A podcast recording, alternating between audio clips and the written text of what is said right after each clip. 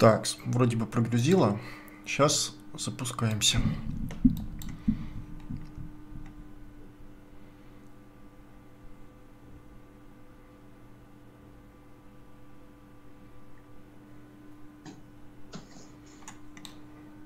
Так, я вижу, мы в эфире. Э, просьба, товарищи, э, кто сейчас смотрит, скажите, как слышно, видно, хорошо ли слышно меня, хорошо ли э, слышно Александра. Александр, скажи, пожалуйста, что-то. Всех приветствую. Напишите в чат, если меня хорошо слышно, плюс один, если Александра, плюс два. Соответственно, если плохо, минус один, минус два. Такс. Пока что ждем, пока в чате кто-то отпишется, чтобы потом не оказалось, что там эхо или какие-то еще моменты. Так, я... Так, я пока сам еще чекну.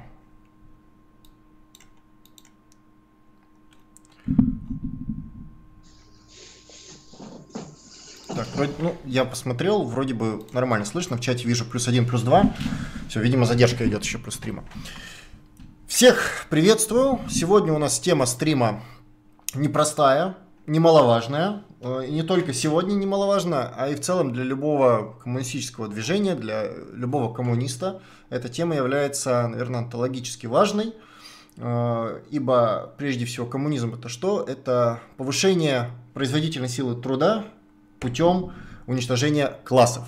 А увеличить производительную силу труда пролетариат может только своей организацией. И вот вопрос в том, а как нам организоваться и сделать ту самую организацию, чтобы организовать пролетариат? Этой темой задаются ну, многие вокруг нас. Есть энное число коммунистических партий. Одна более партийная, чем другая. Другая более дисциплинированная, более там, централистская, менее централистская, более сталинистская, троцкистская. Сортов партий нынче очень много. Вот они имеют между собой определенные отличия. Кто-то по территориальному, кто-то по федеральному э, принципу строится партии нынче крайне разные. Недавно мы выложили документ в группе ВКонтакте «Вектор» и в сообществе на Ютубе. Называется он «Партия нового типа 2.0». Этот документ разработали наши товарищи из организации О21. Э, собственно, ссылки на их ресурсы вы можете найти в описании. Э, этот документ мы, как векторовцы, узнали примерно, ну, наверное, года пол назад. Э, он невероятно нам понравился. Мы по нему э, поняли, что у нас процентов 80 условно э, уже реализовано. Мы к этому эмпирически пришли. Все, все остальное, что там есть, оно очень хорошо сформулировано и описывает уже то, что либо есть, то, либо к чему мы стремимся. Этот документ вот, было решено сейчас опубликовать в силу определенных исторических условий вокруг нас. И по нему, собственно, провести наш сегодняшний стрим, э, в рамках которого мы более подробно расскажем о том, почему э, именно такие пункты были сделаны, ну, описаны именно так, как есть, на основании чего они были описаны и к чему это должно в итоге привести. Собственно, сегодня нам в этом вопросе поможет Александр, активист организации О21, который непосредственно завязан на один из так скажем, авторов этого материала и человек, который хорошо э, ориентируется в том, почему, что, как э, в этом материале было описано. Собственно, Александр, тебе слово. Да, всех еще раз приветствую. Э, собственно, давайте начнем с того, что немножечко расскажем о том, кто мы и что мы.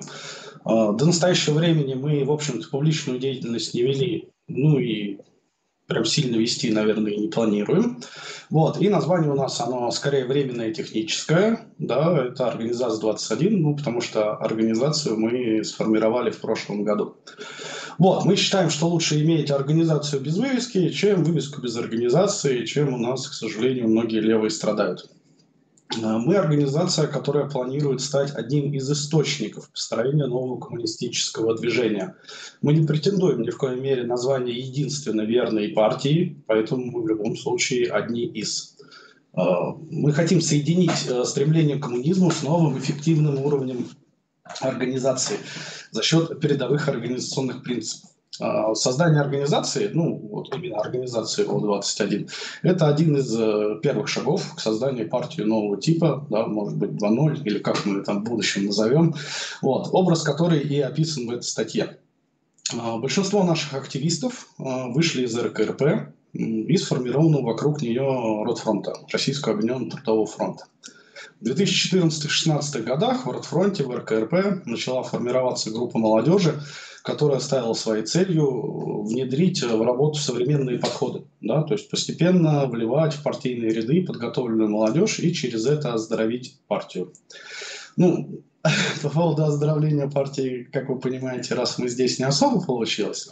Но благодаря в том числе этой деятельности у этой группы, ну, нашей группы, например, у Ротфронта появился регулярный сайт и YouTube-канал, который вы все смотрите, и наши бывшие коллеги его до сих пор ведут. А, именно в практической деятельности этой группы молодежи родились и были опробованы наши подходы, которые мы, собственно, в нашей статье да, и разбираем. Мы смотрели на то, как работает партия, другие левые организации, думали, как нужно нам делать, нужно ли делать по-другому. Самое главное, чтобы как нам делать, чтобы был результат.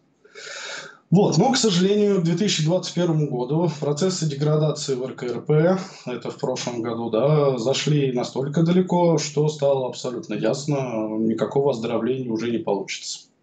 Например, в партии сформировалась открытая фракция, в которую входили антисемиты, сторонники теории заговоров, ковид-диссиденты, ну и любители граждан СССР. Фракционеры э, печатали в местных партийных газетах статьи антикоммунистов, э, цитаты нацистов, ну и прочий бред, извините меня за выражение. И путем аппаратных интриг им даже удалось получить неустойчивое большинство в ЦК, ну, до момента раскола. Партийное большинство, включая руководство, оказалось очищаться от функционеров до э, раскола, а после раскола готовы было их при, принять обратно, ну, если они поплачутся, как бы и попросятся. Вот. А сегодня мы видим, как э, РКРП, к сожалению, да, одна из старейших партий коммунистического движения, встала на открыто шовинистические позиции стыдливо и поддержки российского империализма. Вот, так что то, что мы вышли в э, феврале прошлого года, мы вышли вполне вовремя, и за этот год мы умудрились очень много сделать, но об этом мы поговорим чуть позже. Мы считаем, что основная причина раскола, э, в общем-то, да, и нашего ухода из партии, это ответ на вопрос «быть или казаться». Собственно, линия нашей группы, из которой мы вышли внутри РКРП, она и прошлась, собственно, по ответу на этот вопрос.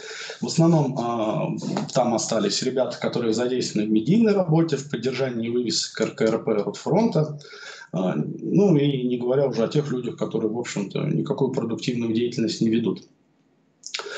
Вот, а вышли э, и организовали организацию 21. В итоге это те, кто вел кадровую, учебно-методическую работу, а главное, все, кто непосредственно участвовал в работе с рабочим движением. А, ну, например, помогали борющимся рабочим а, в Лайкова, да, это мы там профсоюз каменщиков создавали, на Трекале, скорой помощи Нижнего Тагила и многих еще ситуациях. В итоге мы проанализировали полученный опыт, а, в том числе совершенные нами ошибки, да, как в деятельности самой партии, так и в деятельности той группы, которая пыталась ее оздоровить. Переработали принципы, переработали устав, ну а дальше продолжили работу буквально на следующий день, практически после выхода. Вот. Понятно, что переработка документов заняла какое-то еще дополнительное время, вот. но э, те э, организационные принципы и те наработки, которые мы в рамках э, Ротфронта уже наработали, позволили нам продолжить деятельность без потерь практически сразу. Вот. И сейчас мы э, основную деятельность э, публичную э, ведем в рамках московского филиала проекта «Факел». Да? Давайте немножечко сейчас отойдем от нас и поговорим именно про проект «Факел». Да? То есть проект «Факел» — это такой конфедеративный проект, где собираются люди в основном левых взглядов, вот, но собираются именно с, с целью практической работы с рабочим движением. То есть он поэтому и конфедеративный. Э, там нет упора на сверку позиций, там нет упора на одинаковую, там, досконально политическую линию. Да. Это люди, которые хотят э, заниматься практикой, хотят делиться своим опытом по практике, своими наработками и помогать другим таким же людям работать. Вот, э, собственно, в ответе на вопрос «быть или казаться», да, мы пришли к тому, что э, взаимодействие с рабочими намного эффективнее в рамках вот такого конфедеративного проекта, чем от лица коммунистической партии. Вот. Об этом можем поговорить чуть попозже, да, почему э, к рабочим э, не надо идти э, с красными флагами, да, с портретами Ленина и Сталина. Но для этого у нас вообще есть целый курс по органайзингу, и про него мы тоже чуть позже скажем. Э, мы считаем факел передовым проектом, всячески будем стараться налаживать его работу, да, улучшать э, качественная и организационная деятельность э, этого проекта, потому что только путем обмена опытом, да, путем консолидации наших усилий мы сможем действительно чего-то добиться. Ну, давайте признаем честно, э, левых, э, которые чем-то занимаются, их не так много, вот, и конечно, нам нужно соединять наши силы, даже несмотря на какие-то разногласия. Сейчас, в общем-то, в нашем коллективе, да, в организации О21, э, примерно 10 человек, да, это не считая помогающих наших сторонников. Э, нам не нужна дутая численность, мы не гонимся за ней.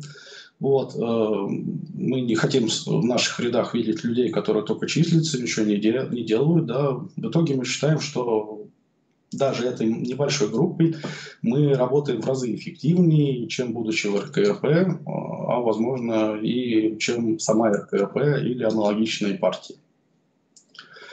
Я понимаю, возможно, возникают вопросы. Вы их пишите обязательно в чат. У нас будет блок а, после нашего разговора, где мы будем стараться отвечать на вопросы. Вот. А теперь давайте перейдем, собственно, к вопросу, откуда появилась у нас статья. А, статья, э, основной текст да, этой статьи, он родился еще до нашего выхода из РКРП, а, как обобщение разных идей, а, которые либо уже реализованы, либо намечены в планах.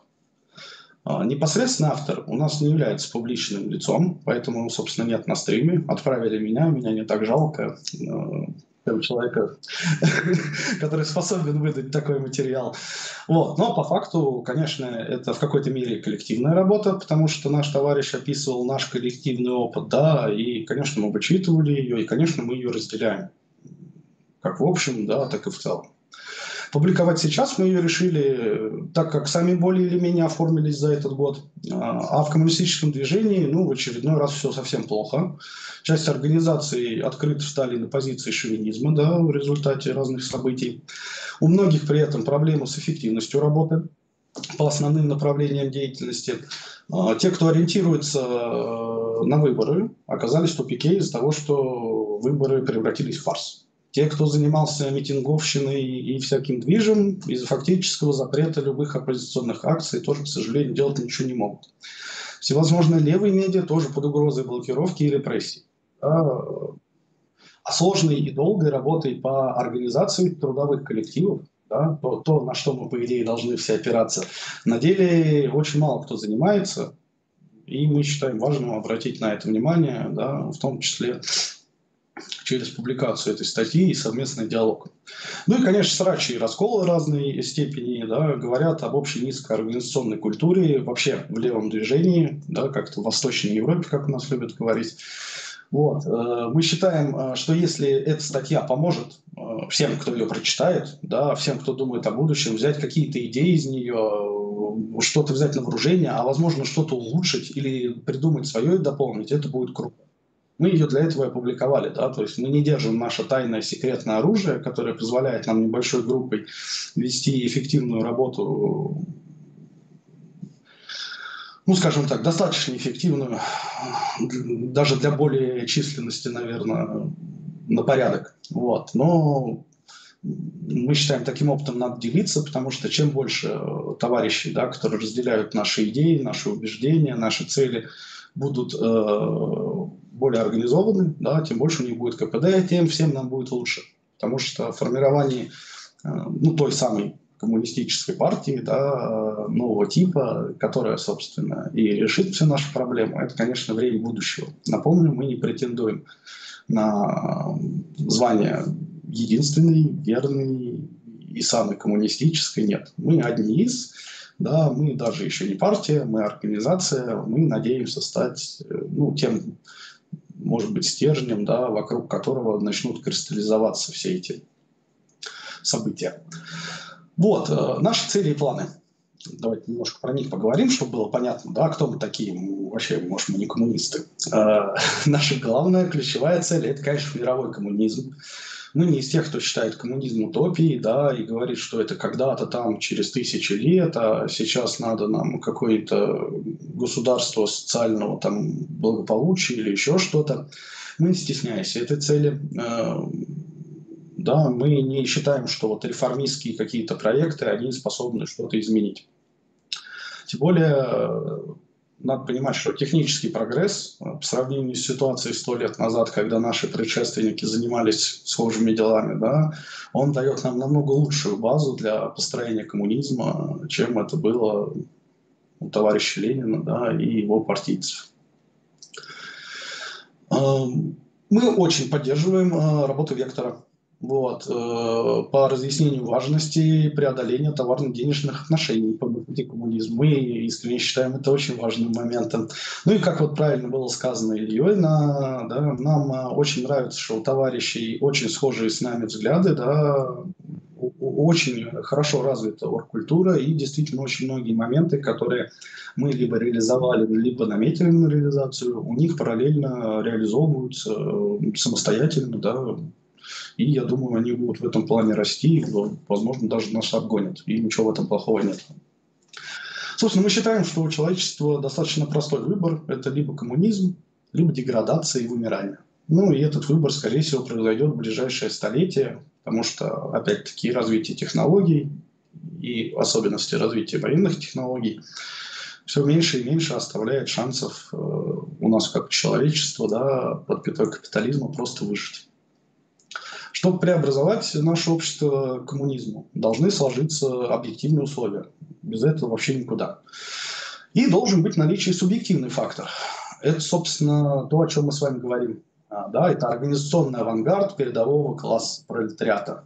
Да, то есть та самая партия, то есть, э, которая должна заниматься просвещением, организацией этого авангарда. Да, это и есть наша цель э, работы на данном этапе создать э, тот самый субъективный фактор, тот самый авангард, да, который мог бы представлять интерес пролетариата, а самое главное представлять его не просто, ну вот, мы себя объявили коммунистами, да, и мы представляем, а представлять именно как высокоорганизованная сила, которая действительно может тягаться с нашими оппонентами. Ну, а все мы понимаем, что буржуазия, она, в общем-то, никогда глупой не была, а уж за последние сто лет она научилась очень эффективно организовываться и работать по разным направлениям. Наша ближайшая цель э, стратегическая, да, это создать вот, э, адекватную сегодняшним условиям коммунистическую партию. Здесь очень важно, да, что адекватно сегодняшним условиям, потому что, к сожалению, многие левые да, идут по пути, собственно, как у нас было обозначено в э, теме нашего стрима, по пути косплея или карго-культа. Когда мы э, повторяем за нашими предшественниками, э, не используя ни марксистский анализ, ни какой-либо другой, да, а делая так, как делали они, а надо понимать, что они делали именно так, исходя из исторических предпосылок и из уровня развития как информационных технологий, так и любых других. Собственно, подробно написано об этом в статье введении. Вот. Э, надо понимать, что начинаем мы практически с нуля. Э, на самом деле все мы да, никакая бы ни была организация, нас из 10 человек, э, любая другая партия из 100, 200, 300 тысяч человек, это все равно уровень плинтуса, и, и чем раньше и честнее мы себе в этом признаемся, тем проще нам будет э, заниматься реальными делами, да, а не пытаться натянуть на себя какую-то дополнительную политическую субъектность в виде там, требования не отдавать улицу либералам мы, по сути, закладываем э, сейчас организационные основы да, вот партийной работы, э, адекватной партийной работы в 21 веке. Не в 20 не в 19 а именно сегодня, да, с учетом развития всего, что мы имеем. Собственно, переходя дальше, да, мы переходим к целесообразности действий. Да, в левых организациях часто принято делать э, то, к чему привыкли, что хочется или что проще, а может быть, что умеем. Ну, начиная от акционизма, заканчивая реконструкциями и разными ритуалами в виде обязательных походов там на 7 ноября куда-то возложить цветочки. При всем уважении к истории, да, при всем э, уважении к тем событиям, надо понимать, что такие вещи, они нас не, не на шаг не приближают э, к построению коммунистического общества, да? особенно когда массы э, не задействованы в таких мероприятиях. Одно дело провести митинг, э, где с нами тысячи рабочих, другое дело провести митинг. Я был на десятке таких митингов в рамках РКРП Ротфронта, а, где огорожена небольшая площадь. Э, там а, на этой площади 200 леваков из разных организаций. Все друг другом здороваются, раздают друг другу свои газетки. А рабочие идут, рабочие, обычные люди идут через дорогу, да, в общем, видят эту непонятную массу с красными флагами, и до них вообще эта агитация не доходит. Такие акции, такой акционизм, да, такие ритуалы, они скорее вредны, чем помогают нам. При том, что мы можем как личности чувствовать необходимость 7 ноября там, выразить что-то, какие-то эмоции, но это не значит, что это целесообразно делать организации. Соответственно, мы стараемся делать то, что ведет нашей, к нашей цели. Да? А, напоминаю, цель у нас – это мировой коммунизм. Вот. При обсуждении абсолютно любой инициативы мы начинаем, собственно, с вопроса, для чего мы это делаем, что конкретно мы хотим получить да? и так далее. Важная идея этой статьи – это необходимость иметь не просто общую программу и абстрактные планы в стиле продолжим работу, усилим и углубим, как мы это любим, да, или перенесем, вот у нас были планы на следующий год, вот, а стратегические и тактические планы организации, э, на основании которых строится и вся работа. Да, мы сейчас не будем долго на этом останавливаться. Я напомню, что есть статья мы ее сейчас всю зачитывать не будем. В статье 66 страниц. В общем, это должно быть вдумчивое чтение. И э, товарищи из Вектора позже выпустят замечательный ролик с ну, более подробной информацией из этой статьи. Вот. А сейчас говорим про общие моменты да, и отсылаемся на этот материал. Поэтому, если вы еще не читали, обязательно прочитайте. Что-то, возможно, вам понравится, что-то нет, с чем-то будете согласны, а что-то, возможно, вы переработаете в лучшую сторону. Собственно, возвращаемся, да, стратегические и тактические планы нам без этого никуда. Да, соответственно, всю работу мы должны строить целесообразно этим планом. А иначе у нас получится вот это метание. Сегодня э, в каком-то парке люди вышли, пойдемте им поможем. Э, завтра бомжей обидели, надо их защитить, да, послезавтра э, еще что-то случилось, и э, большинство левых или около левых организаций, да, и метаются от одного события к другому. В итоге, в итоге никакая стратегическая, тактическая работа не ведется, мы бегаем как пони по кругу, не приближаясь ни на шаг, потому что нет именно вот этого понятия целесообразности да, и стратегии. То есть это очень важно э, в той организации, про которую мы с вами говорим, как и у нас, так и в будущей партии нового типа. К сожалению, да, прям вот похвастаться э, готовыми планами э, стратегическими, как построить коммунизм, мы не можем, потому что мы все-таки еще не партия нового типа, да, вот мы э, пока только организация, но мы идем к этому, да, мы работаем над такими материалами, мы э, ориентируемся на ряд прошлых наработок, которые у нас были, э, мы ну, они требуют корректировки, это понятно, потому что объективные условия меняются каждый раз. А, чуть ли не каждый день. А, в плане э, тактики вообще ситуация в стране меняется, да, поэтому те планы тактические, которые у нас были, грубо говоря, еще полгода назад, мы сейчас тоже пересматриваем, потому что все вы понимаете, что ситуация требует э, изменений. А, вот. Но несмотря на отсутствие тактического плана, у нас есть четкое понимание ключевых направлений нашей работы как, на, как организации. Да? Это сейчас разработка курса обучения органайзинга. У нас вот товарищи из Вектора активно уже учатся. Развитие контактов в трудовых коллективах и накопление опыта, собственно, работы с рабочим движением. Да, о чем мы еще вам расскажем. Членство в организации у нас действует двухуровневая система. Есть полноправные, неполноправные члены и сторонники. Опять-таки, подробно все это описано в статье, сейчас коротко. Вот, э, да, чем отличается полноправный от неполноправного? Полноправный, он э, имеет право голоса, да, и, собственно, не может отказаться от поручений. Неполноправный товарищ имеет совещательный голос и выполняет только те поручения, с которыми, ну, которые он обязался на себя взять. Вот. Эта гибкая система, она позволяет, соответственно, в зависимости от э, разных как объективных, так и субъективных обстоятельств, а, людям а, не просто выбывать из партии, потому что если брать классическую партию, да, то там путь только один. А, ну, у нас есть кандидат, потом член партии, а потом у него что-то случается, он там заболел, на работе его подгрузили или еще что-то. И, э, у человека путь только ну, на выход. И чаще всего таким образом э, активисты у нас, конечно, теряются. Вот. Э, двухуровневая система, она позволяет в зависимости от субъективной ситуации в жизни человека да, или каких-то объективных условий переходить из одного статуса в другой, при этом оставаться полноценным членом коллектива да, и по мере возможности работать на общее дело. Собственно, вот буквально недавно мы часть товарищей э, перевели из неполноправных членов сторонники не потому, что мы считаем, что они такие плохие, вредные, их надо наказать, да, но а потому что они объективно сейчас не могут уделять достаточно много времени партийной работе, да, и э, в сторонниках им будет комфортнее, на них не будут висеть дополнительные обязательства, но при этом товарищи с нами остались на связи, работают, э, по мере сил э, вкладываются в общее дело. Собственно, переходя от членства, да, э, а, что, еще важно? Э, очень важно иметь э, освобожденных сотрудников.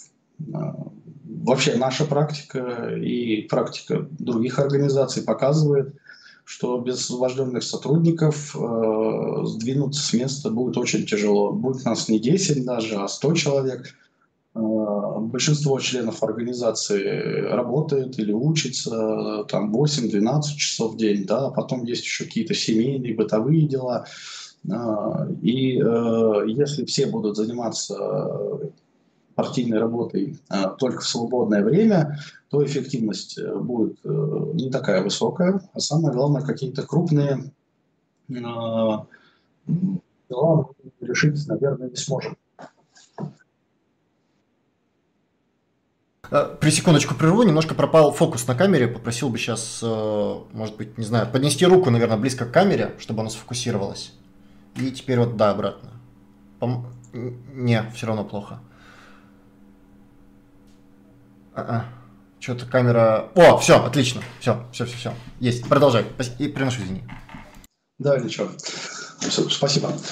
Вот, да, и поэтому освобожденные работники, да, это тоже достаточно, это важная цель для такой организации, да, и для партии. Это те люди, которые будут полноценный 8-часовой рабочий день, как минимум, как максимум, наверное, почти все свое время, да, отдавать партийной работе. Это позволяет очень сильно повысить КПД э, и, в общем-то, решать более глобальные, да, более стратегические задачи. Вот, потому что люди могут э, ну, достаточно долго да, и систематически работать над проблемами. Илья, я здесь пока монолог, может быть, тебе есть что-нибудь добавить к тому, что я сказал? Э, на самом деле очень хорошо, структурированно рассказываешь, при том э, с разных сторон, и мне как даже не хочется прерывать. Ну, наверное, вот добавлю по поводу принятия решений и многоуровневости. Эта система возможно ввести, когда уже, во-первых, есть понимание э, того, какие э, полномочия и, скажем, критерии должны быть для полноправных членов. А во-вторых, должны быть разработаны механизмы кадровой работы для того, чтобы таких людей вводить. А, и это все, опять-таки, требует достаточно больших и сложных механизмов.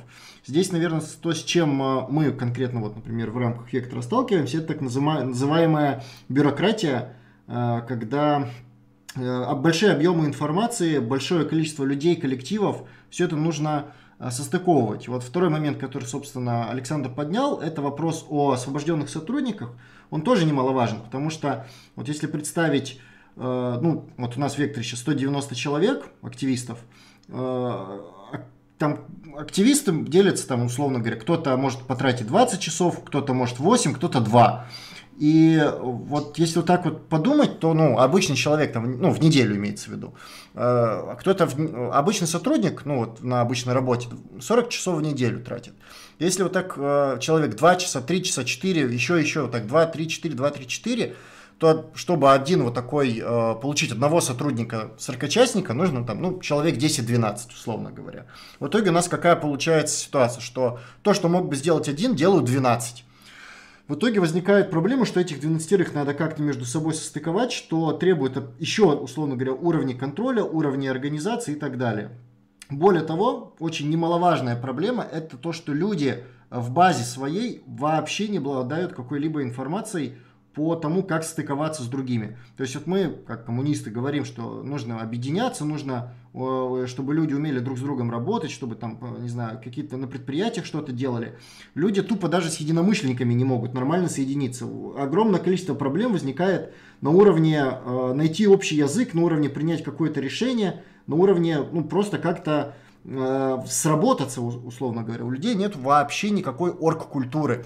То есть, э, когда возникают какие-либо вопросы о коллективном принятии решений, э, большинство людей, которые ну, только-только вклиниваются в наш левый движ, они не обладают им. То есть, ну, опять-таки, левый движ не что-то магическое, это часть общества. И это хорошо демонстрирует выборку пролетариата, в том, что пролетариат у нас, ну, который вокруг нас, он не умеет объединяться. И нам предстоит просто гигантская, гигантская работа по тому, чтобы э, ну, пролетариату в этом деле помочь, помочь э, обрести это самосознание и самоорганиза самоорганизационные навыки. Ну а для этого как раз таки необходима э, работа органайзинга, профсоюзов, то, собственно, чего товарищи из факела О21, собственно, и занимаются. Все, возвращаю тебе слово.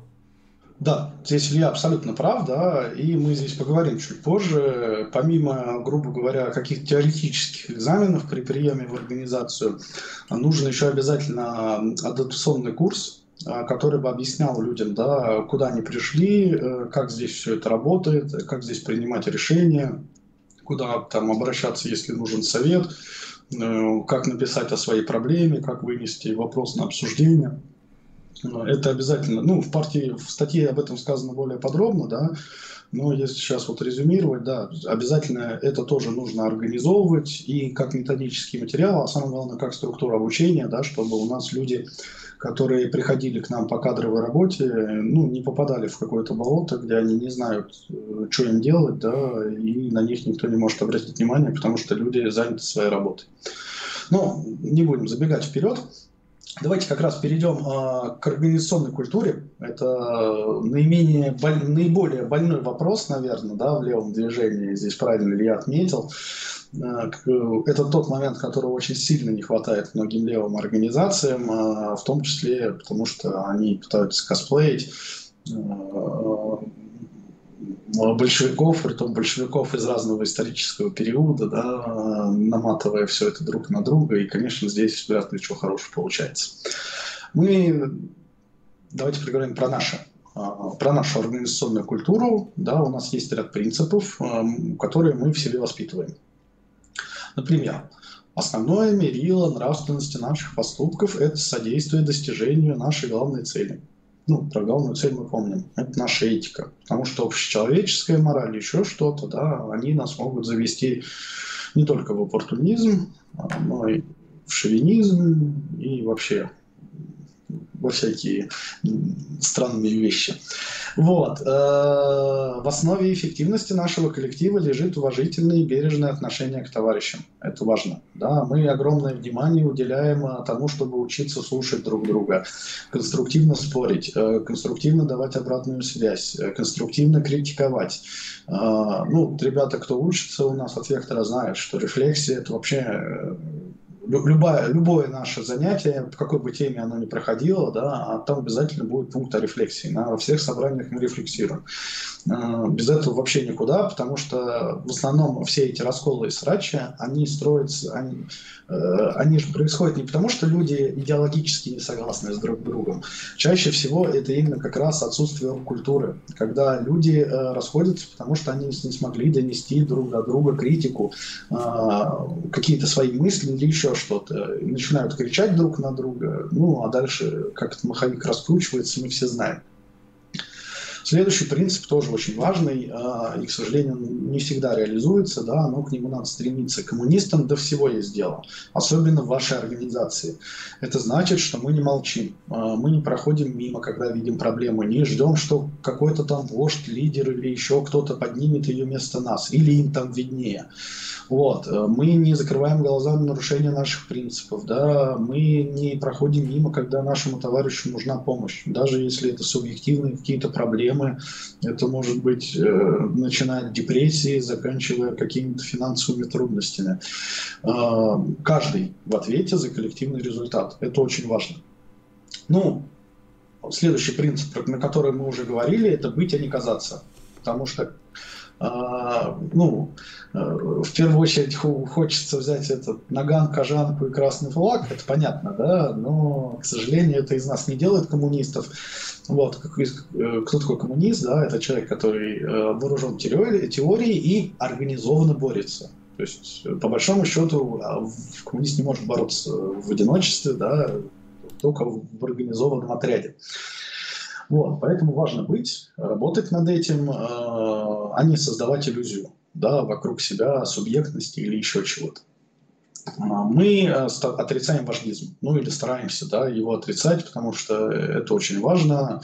Мы сами обжигались на этом и э, видели, как многие организации страдали над этим, под этим игом, да, и, к сожалению, даже э, какие-то продуктивные да, или новые эффективные методы, они очень часто упираются именно в вождизм, при том это может быть вождизм не одного человека, да, а группы лиц, неважно.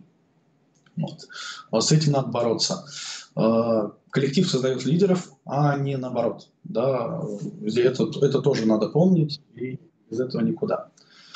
А следующий принцип – это сначала требовать себя, а потом от других. Ну, то есть, если мы требуем дисциплины, да, требуем теоретической грамотности, требуем еще что-то, мы это в первую очередь должны требовать сначала от себя, а потом от наших товарищей. И, а иначе эти претензии, они просто будут игнорироваться, будут отброшены. Ну, это же логично, по-человечески логично.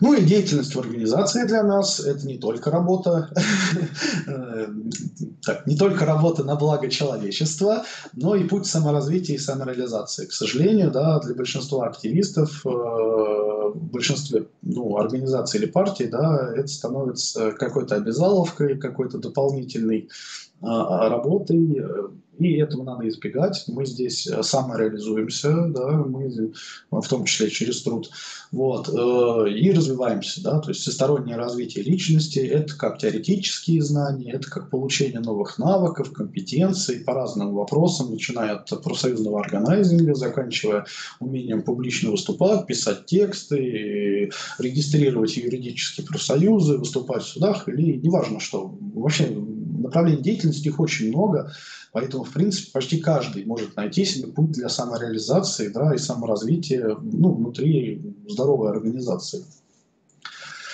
А, ну и, конечно, каждому прививается ответственность. Да, как пример, а, мы с этим тоже столкнулись в Рутфронте РКРП. Да, есть э, деятели, которые умеют ну, ну, внутреннюю оргкультуру, могут там провести собрание, написать протокол, э, опросить людей, провести голосование, да, а большинство товарищей как бы не умеет. Мы э, вообще за принцип ротации, да, и в статье об этом сказано, э, ротация наше все. Вот, э, и в данном случае мы уже давно у себя внедрили, и в факеле у нас, кстати, также работает, э, что э, собрания ведут все по очереди, протоколы пишут все по очереди, темы на форумах э, следят за их Э, выпол... ну, грубо говоря, подведением итогов тоже товарищи по очереди. И, конечно, мы стараемся ротировать руководящие кадры. Это не всегда получается, особенно ввиду нашей малочисленности. Но без этого вообще никуда, потому что люди бронзовеют, устают, выгорают, э, что угодно может случиться. И если у вас все завязано на один-два там активистов, которые все могут, а остальные только их обслуживают, то ни к чему хорошему это нас не приведет. А, обязательно проводим анализ соответствия результатов а, нашей работы, да, то есть ранее поставленных целей, в том числе а, и опыта вообще. То есть без этого анализа ну, нельзя работать, к этому надо возвращаться. Мы этот анализ проводим систематически. Ну, у нас есть планировщик, об этом и в статье сказано, его чуть позже скажем. Да, у нас там автоматические задачи на это появляются, но это тоже очень важный пункт. Без такого анализа мы не проживем, потому что мы сегодня с вами можем выработать абсолютно четкие и верные цели, цели, да, но субъективные объективные факторы меняются. И э, вот в феврале у нас такой фактор появился, да, который очень сильно изменил нашу жизнь как бытовую, так и активистскую. Да, и в связи с этим, конечно, надо садиться и э, корректировать да, те цели, э, которые мы ставили, и анализировать тот опыт, который мы до этого получили. Вот в итоге в ходе таких анализов да, мы выявили вообще немало проблем э, у себя и потихоньку над ними работаем. Не всегда у нас получается все быстро одним махом э, решить, да, разбить узел или еще что-то, но мы все эти вещи фиксируем, обязательно их прорабатываем, обязательно к ним возвращаемся. Это очень важно, потому что, к сожалению, анализа вообще очень мало в левой среде. Да? Все в основном, э, как шаманы, трактуют тексты и ищут нужные цитаты.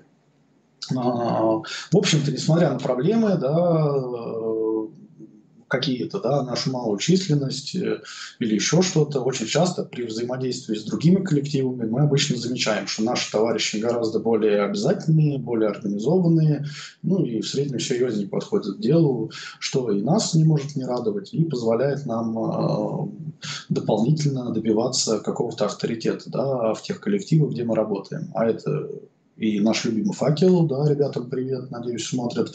Вот, мы их очень любим, ценим. Это и профсоюзы, с которыми мы работаем, да, и другие организации, вот в том числе Вектор. Да. Мы надеемся, что мы на них произвели благоприятное впечатление нашим уровнем организованности и дисциплины. Хотя, конечно, не без огрехов. Здесь еще раз, мы не утверждаем, что мы лучшие и единственные. Мы точно так же учимся, но точно так же обычные люди. А, давайте перейдем, собственно, к организационной структуре. А, это тоже важный момент. А, вообще этот момент э, такой, он дискуссионный, да, все это очень зависит опять от ситуации, да, все это зависит в том числе от э, размера организации, да, от того, какими направлениями она сейчас работает. Но на данном этапе, да, на условии, что мы где-то вот находимся на уровне э, плинтуса, мы пришли к пониманию, что функциональное деление, оно эффективнее. Ну, за счет просто малой численности. Притом 10, 100, у нас 200 человек, и примерно уровень тот же остается. А, подробнее об этом, опять-таки, в статье. Я сейчас не буду тратить ваше время. Да. У себя мы, соответственно, выбрали несколько направлений. А, ну, в первую очередь, это работа с рабочим движением. Да, это такое корневое направление – чтобы быть, а не казаться. Вот. И ряд рабочих групп там, по гидпро, по учебе, учебе, кадрам, ну и другим помогающим нам функциям. А, далее, да, по мере расширения этих направлений мы понимаем, что внутри них уже могут возникать э, региональные деления. Да? То есть вот есть у нас направление рабочее движение. Э, по, по мере роста численности, как нас, так и тех коллективов, с которыми мы работаем, вполне может появиться, там, я не знаю, направление центрального региона России по рабочему движению, дальневосточному или еще что-то. Э, здесь не надо упираться в догму, да, все инструменты – это живые инструменты. Мы должны помнить, э, что они нам помогают работать, а они являются каким-то священным текстом, от которого нам нельзя отходить. И э, если есть проблемы, которые, э, меш, которые нам мешает э, решить наша оргструктура, это проблема оргструктуры, да, а не проблемы, извините за тавтологию. Значит, нам где-то что-то надо менять.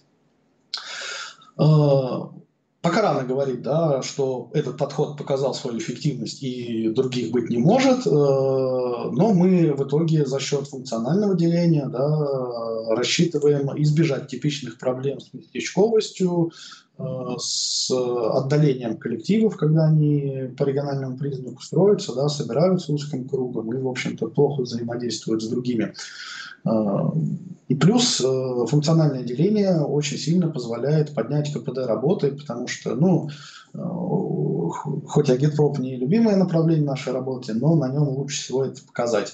Да, вот у нас, э, если территориальное деление, к примеру, вот у нас есть там в Москве монтажер, а в Питере, допустим, оператор, да, и региональная ячейка Питера не сможет ролики снимать, Москвы не сможет ролики снимать. А если у нас э, не территориальное, а производственное деление, да, то мы людей собираем в команды э, по производственному признаку, и эти люди э, в итоге находятся в одном коллективе и могут совместно работать.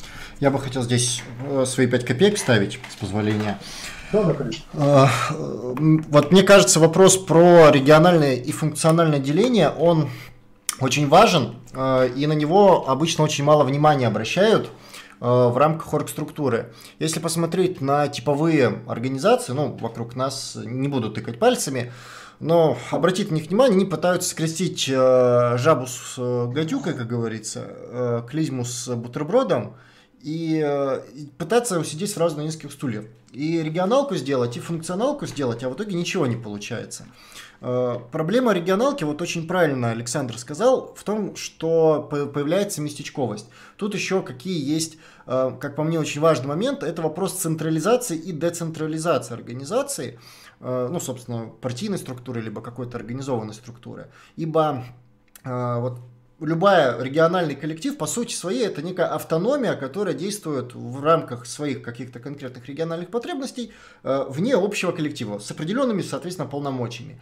И с определенным, соответственно, э, момента существования этих полномочий становится ну, потихоньку больше, регион начинает все больше отрываться от федералки, федералка делается на по остаточному принципу, соответственно, регион начинает жить, условно говоря, своей жизнью. И ряд, э, ну, особенно старых организаций, собственно, ну, приходят к модели, когда Каждый регион сам по себе, а объединены они скорее общим брендом и неким таким вот потугом э, ну, в какую-то сторону двигаться. Им уже просто жалко, не знаю, покидать эту организацию, потому что они там какой-то период в ней, там, не знаю, побывали, там, в свою руку приложили, но и как бы чувствуют свою причастность скорее к бренду, нежели к коллективам из других э, регионов. И э, регионалка вот в этом смысле, она имеет э, какой-то прагматический эффект только там, условно говоря, с тысяч человек. То есть, когда организация не может э, компетентно и организованно центрально решать кадровые вопросы, то есть, условно говоря, у нас есть федеральный уровень, и мы тупо ну, не, не можем переварить вот этот огромный поток там, людей, реальных активистов в регионах, тогда имеет смысл делать региональные вот эти вот ячейки, которые в рамках своего региона, по сути, под, поделят все функции э, организации, но в своем регионе. Там кадровая работа, органайзинговая, учебная, там вот это вот все будет, но в регионе. Это имеет смысл только тогда, когда, да, мы уже просто не можем справиться с потоком в рамках региона, ну, э, все, всей э, страны. Но стоит ли говорить, что наше коммунистическое движение, которое все размером там в 4000 человек, это позор о том, что у нас там организации, там человек по 200, там даже самые старые организации, опять-таки палкой тыкать не буду, э, ну, человек 300 в пределе, наверное. То есть, там, это оптимизировано, а, оптимально это там людей, которым за 70 тоже туда поместить. Ну, это сложно. То есть, вот такие вот организации, сделав э, упор на регионалку, мы просто упремся в том, что да, у нас получится там коллективов 20, которые друг с другом э, практически никак не контактируют, ну а смысл? А смысл э, нам э, делать на вот это, соответственно, упор и давать какую-то автономию в этом смысле. И очень верная заметка про функциональное деление в том вопросе, что, а по сути, а зачем нужен нам регион, кроме как автономию, если ему дать, для как выполнения каких-то задач. То есть, если у нас есть э, непосредственно органайзинг, профсоюзка, окей, это отдельное рабочее направление. Если у нас монтажер из города N, это не значит, что он должен заниматься органайзингом. Он занимается монтажом. Пускай он занимается монтажом. Под органайзинг есть отдельная рабочая группа в рамках федеральной, опять-таки, направления, отдела и прочего, который будет эффективно заниматься. Они там из разных регионов будут собирать информацию, выполнять общие рабочие процессы по этому направлению и отдавать другим отделам, рабочим группам, соответственно, какие-то поручения, там, картинку сделать, ролик запилить и прочее. Но они будут иметь свой четкий функционал. Да, вот именно в рамках функционального деления иметь региональные группы, которые занимаются, ну, в силу, опять-таки, просто завод там в каком-то регионе только находится, или какой-то региональный э, корреспондент, который только, опять-таки, в регионе может делать. Это имеет смысл. Но делать упор на региональные ячейки, как будто там в регионе на, на местах лучше сами порешают, нет, не порешают. Нужно э, все-таки, мы коммунисты, мы, мы за центральное планирование и вот это вот все, это повышение эффективности. Поэтому э, не надо играть в местечковость. Все, я приношу извини, возвращаю обратно слово. Ничего страшного, не могу не согласиться с Ильей. Да, и, ну, опять, мы каждый раз говорим, э, что этот документ, это не догма, и в будущем при построении той самой партии, да, конечно, многие вопросы, исходя в том числе из опыта, полученного нами в рамках строительства этой партии, да, будут пересматриваться. Вот, при росте численности и все остальное. Да, то есть этот материал, он, а, по сути, а, описывает ситуацию здесь и сейчас, как нам надо работать. Теперь переходим, собственно, к командному подходу. Практика показывает, да, что э, небольшая команда, которая занимается полномерной работой, вот когда мы говорим про э, деление э, на порядок эффективнее, чем э, многочисленный коллектив. А, где все сначала записались в партию, а потом начинают себе искать какое-то занятие. Да? При производственном делении у нас человек, попадая в нашу ну, партию, организацию, проект или еще куда-то, а, он а, сразу попадает в какое-то производственное направление. То есть э, это не человек вступает в партию и а чем мне здесь заняться, да? а человек вступает в организацию через приобщение какой-то функции, да? то есть сразу начинает выполнять работу. Мы, кстати, здесь э, в статье об этом есть, да, но я сейчас отмечу очень важный момент. Мы таким образом в том числе нивелируем ситуацию, когда у нас э, в организации э, есть люди, которые просто числятся. Э, либо э, потому что то сегодня не могут, то завтра, либо потому что у них какие-то старые заслуги есть. Да? Производственное деление помогает избежать наличия таких этих людей в организации, ну, потому что если ты стоишь в органайзинге и по органайзингу ничего не делаешь, ну, в общем, ты не можешь стоять в органайзинге. Если ты стоишь в гитпроп и по гитпропу ничего не делаешь, ты не можешь стоять в гитпропе. А состоять в какой-нибудь воронежской э, ячейке ты можешь просто стоять в воронежской ячейке, ну, потому что это просто воронежская ячейка. Вот. То есть в этом плане, э, особенно на нашей малочисленности, да, когда нам важно не держать э, ну, людей, которые отнимают наше с вами время, потому что это и кадровая работа, и это работа по интеграции этих людей, по обучению, по э, передаче каких-то навыков, да, это позволяет э, самоочищение такое небольшое коллектива проводить. Ну, собственно, возвращаемся к командной работе. Да. Практика показывает, как я уже говорил, что небольшая команда в районе 10, от 2 до 12 человек, ну, чаще мы до 10 все-таки считаем, она намного эффективнее, да, чем вот какие-то широкие коллективы, э, которые люди сначала туда попадают, а потом пытаются себе найти занятия, найти какой-то угол, куда приткнуться. А мы для каждого коллектива обязательно формулируем миссию, задачи, стараемся за каждым членом коллектива записать какую-то зону ответственности, то есть да, функцию, то, что, про что я говорил. Вот. Э, а, собственно, закрепление за тобой функций, конкретных э, обязательств, да, а не абстрактных, э, оно дисциплинирует людей в том числе, да, стимулирует их к развитию. Потому что вполне возможно, у нас очень специфическая работа, на нее, в принципе, нигде не учат, да, и если не брать классические вот линии агитпропа, да, то э, большинство, э, грубо говоря, профессий, которые нужны э, нашим товарищам да, в партии или еще где-то, э, их придется получать уже на месте. Да, и таким образом вы закрепляете за собой функцию, да, беря на себя обязательства выполнения этой функции, вы и свою внутреннюю дисциплину подтягиваете, и у вас дополнительный стимул к развитию, потому что, чтобы выполнить э, то, за что вы взялись, вам надо научиться это выполнять. Теперь принятие решений. А, тоже очень важный момент, э, потому что чаще всего это происходит э, либо каким-то просто общим голосованием, а, либо когда структуры э, у нас расширяются до парламента, да, где заседает там 20, 30, 50 человек, это все сводится к тому, что проекты готовят вообще узкие группы людей, да, и потом просто проталкивают, что, в общем-то, на самом деле децентрализму вообще демократии мало отношения имеет.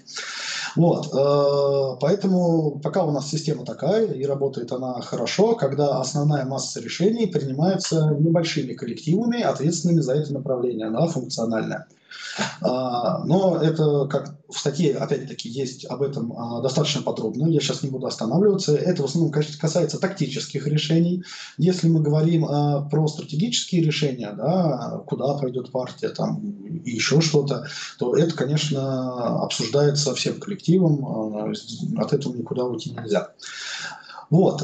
При этом решения да, принимаются большинством. А, вот когда мы говорим, неважно, это тактическое решение, которое принимает, э, грубо говоря, рабочая группа, либо это стратегическое решение, которое принимает весь коллектив организаций, она принимается большинством, но не обычным. То есть э, это должно быть большинство, но когда не более трети проголосовало против а все, кто не голосовал, э, тоже считаются против. Ну, для чего это сделано? Для того, чтобы тяжелее было манипулировать решениями, да, э, чем при голосовании простым большинством. Э, потому что если у нас, грубо говоря, 50 плюс 1, да, и выигрывает, то получается, что практически половина организации не согласна с таким решением, и, конечно, несмотря на дисциплину, ну, наверное, КПД их работы по исполнению этого решения будет не настолько эффективным. Поэтому, если у нас треть хотя бы треть товарищей голосует против проекта, это уже повод проект считать э, не прошедшим. Потому что, видимо, надо этот проект дорабатывать, искать э, более эффективное решение, решение, которое устроило бы всех. Вот. Э, что касается, когда мы записываем всех, кто не проголосовал в голоса против, опять-таки, это средство манипуляции, да, чтобы э, не проводить голосование в ситуациях, когда какая-то часть проголосовать не может. Да. Мы поговорим отдельно, и даже в статье, наверное, об этом более подробно написано, как можно проводить голосование там, онлайн, офлайн и так далее. Вот. Но можно создать гипотетическую ситуацию, когда какая-то часть э, членов организации, которая, возможно, возможно, с вами не согласна, не сможет проголосовать, да, и таким образом их голоса как бы вылетают. Вот. Если мы всех не голосовавших э, записываем против, то мы таким образом нивелируем э, эти проблемы. Э, если можно, да, по конечно. поводу демократического централизма, мне видится тоже весьма важный вопрос, потому что как у нас только не понимают демократический централизм. То есть все говорят, да, да, нужно как там Ленин, демократический централизм, что по себя по факту ну, вот, представляет демократический централизм, э, с чем его едят, как он работает и прочее, ну, очень у, так скажем, наших товарищей коммунистов очень смутные по этому поводу представления. У нас внутри Вектора по этому поводу там ролик был, и дискуссии, и вот это вот все, э, потому что понимание того, ну, условно говоря, в этом вопросе есть как правый, так и левый, условно говоря, уклон. Э, вот, например, Демократический централизм – это когда коллектив самостоятельно принимает определенные решения, возложенные им в ответственность, выдвигая своего представителя в более вышестоящий орган для принятия более, условно говоря, компетентных решений и состыковки этого направления с другими направлениями. При этом э, вот этот э, представитель, он идет, имеет полную отчетность, соответственно, перед коллективом, который его выдвинул. Э, и, в свою очередь, там, коллектив может в любой момент созвать обратно, выдвинуть нового представителя. Ну, то есть Коллектив контролирует всю ситуацию по данному вопросу. Здесь может быть как правый, так и левый уклон. Правый уклон заключается в том, что вот у нас есть представитель, он, ну, чуть ли царь-бог, он является там конечным э, лицом, который принимает все решения, э, он является беспрекасаемым авторитетом, и отозвать его, ну, из-за авторитета, опять-таки, невозможно, условно говоря. Это вызов, чаще всего вызвано тем, что э, рабочая группа аморфна, а, ну, то есть люди там не, не так, не сяк, человек, которого они выдвинули, он там все делает, вообще все, там, мастер на все руки, из-за чего, собственно, у него чаще всего и формируется, там, условно говоря, авторитет, у него дофига времени, у него много инициативы, он все это дело начинает продавливать, то, что ему интересно. В этом смысле формируется, собственно, правый уклон, когда э, вместо демократического централизма формируется некий такой не знаю, э, буржуазный централизм, когда вот, по сути диктуется все сверху, а не снизу. В то же время есть и левый уклон. Левый уклон в этом вопросе это когда все вопросы, э, вот этот представитель, он фактически ну, является просто э, такой некой куклой на руке у коллектива, и вообще демократический централизм здесь как бы отменяется. Это в тот момент, когда мы приходим к прямой демократии, и все вопросы, по всем вопросам, это человек, которого коллектив делегирует, чтобы он получал какую-то компетенцию, он обязан бегать в коллектив и по всем вопросам, собственно, делать бесконечную голосовалку. Собственно, у Ленина, если ну, загуглить там демократический централизм Ленин, есть огромное количество э, по этому поводу интересных э, и цитат, и глав, э, можно это дело найти. Ну и в самой статье есть тоже э, хорошо ну, подобранные, условно говоря, цитаты, которые раскрывают вопрос того, а в каких случаях э, нужно делать так, а в каких так. Тут важный момент именно в том, что э, нужен баланс между э, принятием решений в коллективе и принятием решений представителем, когда идет разумное э, представление, что есть какая-то механическая работа, которую, ну, условно говоря, проще сделать, чтобы здесь сейчас представитель проголосовал, и это было принято, и дальше уже работа продолжалась с оперативной э, возможностью. В то же время, например, вот Ленин тот же писал, что э, в определенных вопросах нужно делать общее голосование, не, не потому что нам там супер важно, чтобы все в этом деле поучаствовали, лишь бы поучаствовать, а для того, чтобы потом каждый в этом принял участие, ему разъяснили, почему нужно так или иначе, он принял это решение и потом понял, что, ну окей, большинство проголосовали так, я это может быть не согласен, но я понимаю, для чего, что они хотят в итоге получить, ну и понимает, что это, ну, для чего это все дело делается, чтобы каждый человек который, которого эта тема коснется, дальше мог, ну, условно говоря, понимать, куда, что и для чего. То есть и, э, мог это дело выполнять. Ну, например, в организации не было м, этих э, взносов, а тут взносы вводят. Ну, вот ввести это там просто спекулятивно,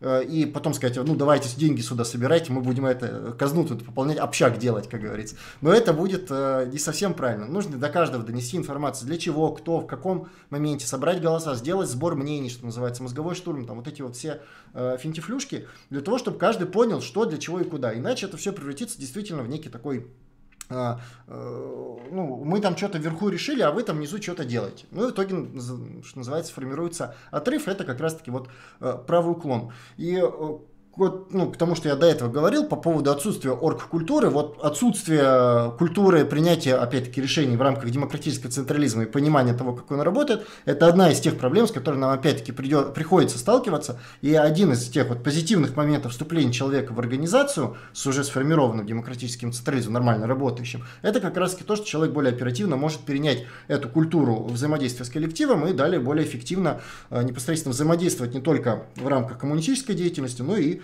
бытовой деятельности в рамках например, тех же или иных а, профсоюзных предприятий, ну, предприятий и профсоюзов там непосредственно. Все, и приношу извинения, возвращаю слово. Ничего страшного. Илья здесь абсолютно прав. Э, очень важно, почему мы и в статье, и сегодня да, возвращались к культуре. Это очень важно, да, чтобы э, сначала создать ее, эту культуру, да, а потом э, вовлекать в нее новых людей. Потому что когда человек попадает э, в общество, которое живет по каким-то уже установленным правилам, да, ему достаточно проще интегрироваться в эти правила, чем создавать их с нуля. Ее создавать и поддерживать – это необходимость партии, без нее ничего не получится. Ну, собственно, возвращаясь к принятию решений, да, вот такая схема, когда у нас э, голосуют, э, ну, должно быть больше половины за, э, не больше э, трети тех, кто против, и э, голоса тех, кто не пришел, да, тех, кто не голосовал, засчитываются как голоса против, э, позволяет нам избежать манипуляций, э, э не заставляет нас э, действительно добиваться того, чтобы мы э, разъясняли и убеждали людей, да, что эти решения действительно нужно. Вот. Ну и решения все-таки принимаются значительно быстрее, да, нежели если бы мы это делали консенсусом, к примеру. Ну, а про минусы просто голосования да, обычного, когда 50 плюс 1, я думаю, всем понятно. Опять-таки отсылаю к статье, там про метод Шульца есть и про все остальное очень интересно. Мы сейчас не будем на это просто тратить ваше и наше время, оно не резиновое, поэтому пойдем дальше. А, обмен опытом. Вообще вот без этого вообще никак, да, потому что э, если опытом не меняться, то как происходит, да, вот у нас есть, как Илья правильно говорил, суперактивист, который все умеет, все знает, такой это многорукий, да, вот, э, и если он уходит, да, ну, неважно, там, устал, женился, запугали, нашел большую работу, большие зарплаты, то весь опыт его теряется. Это за 30 лет, да, мы не одну итерацию левого движения так потеряли, да, целые пласты активистов, э, к сожалению, ушли из движа, да, не оставив после себя ничего, кроме воспоминаний о себе. И Притом, на, насколько бы они эффективные не были, и хорошие товарищи, да, и хорошие как активисты, а, без обмена опытом а, происходит, э, что мы просто вынуждены каждые пять лет да, заходить на новый круг. Ну, срок жизни там средней левой организации да, и среднего активиста для перегорания – это вот 3-5 лет.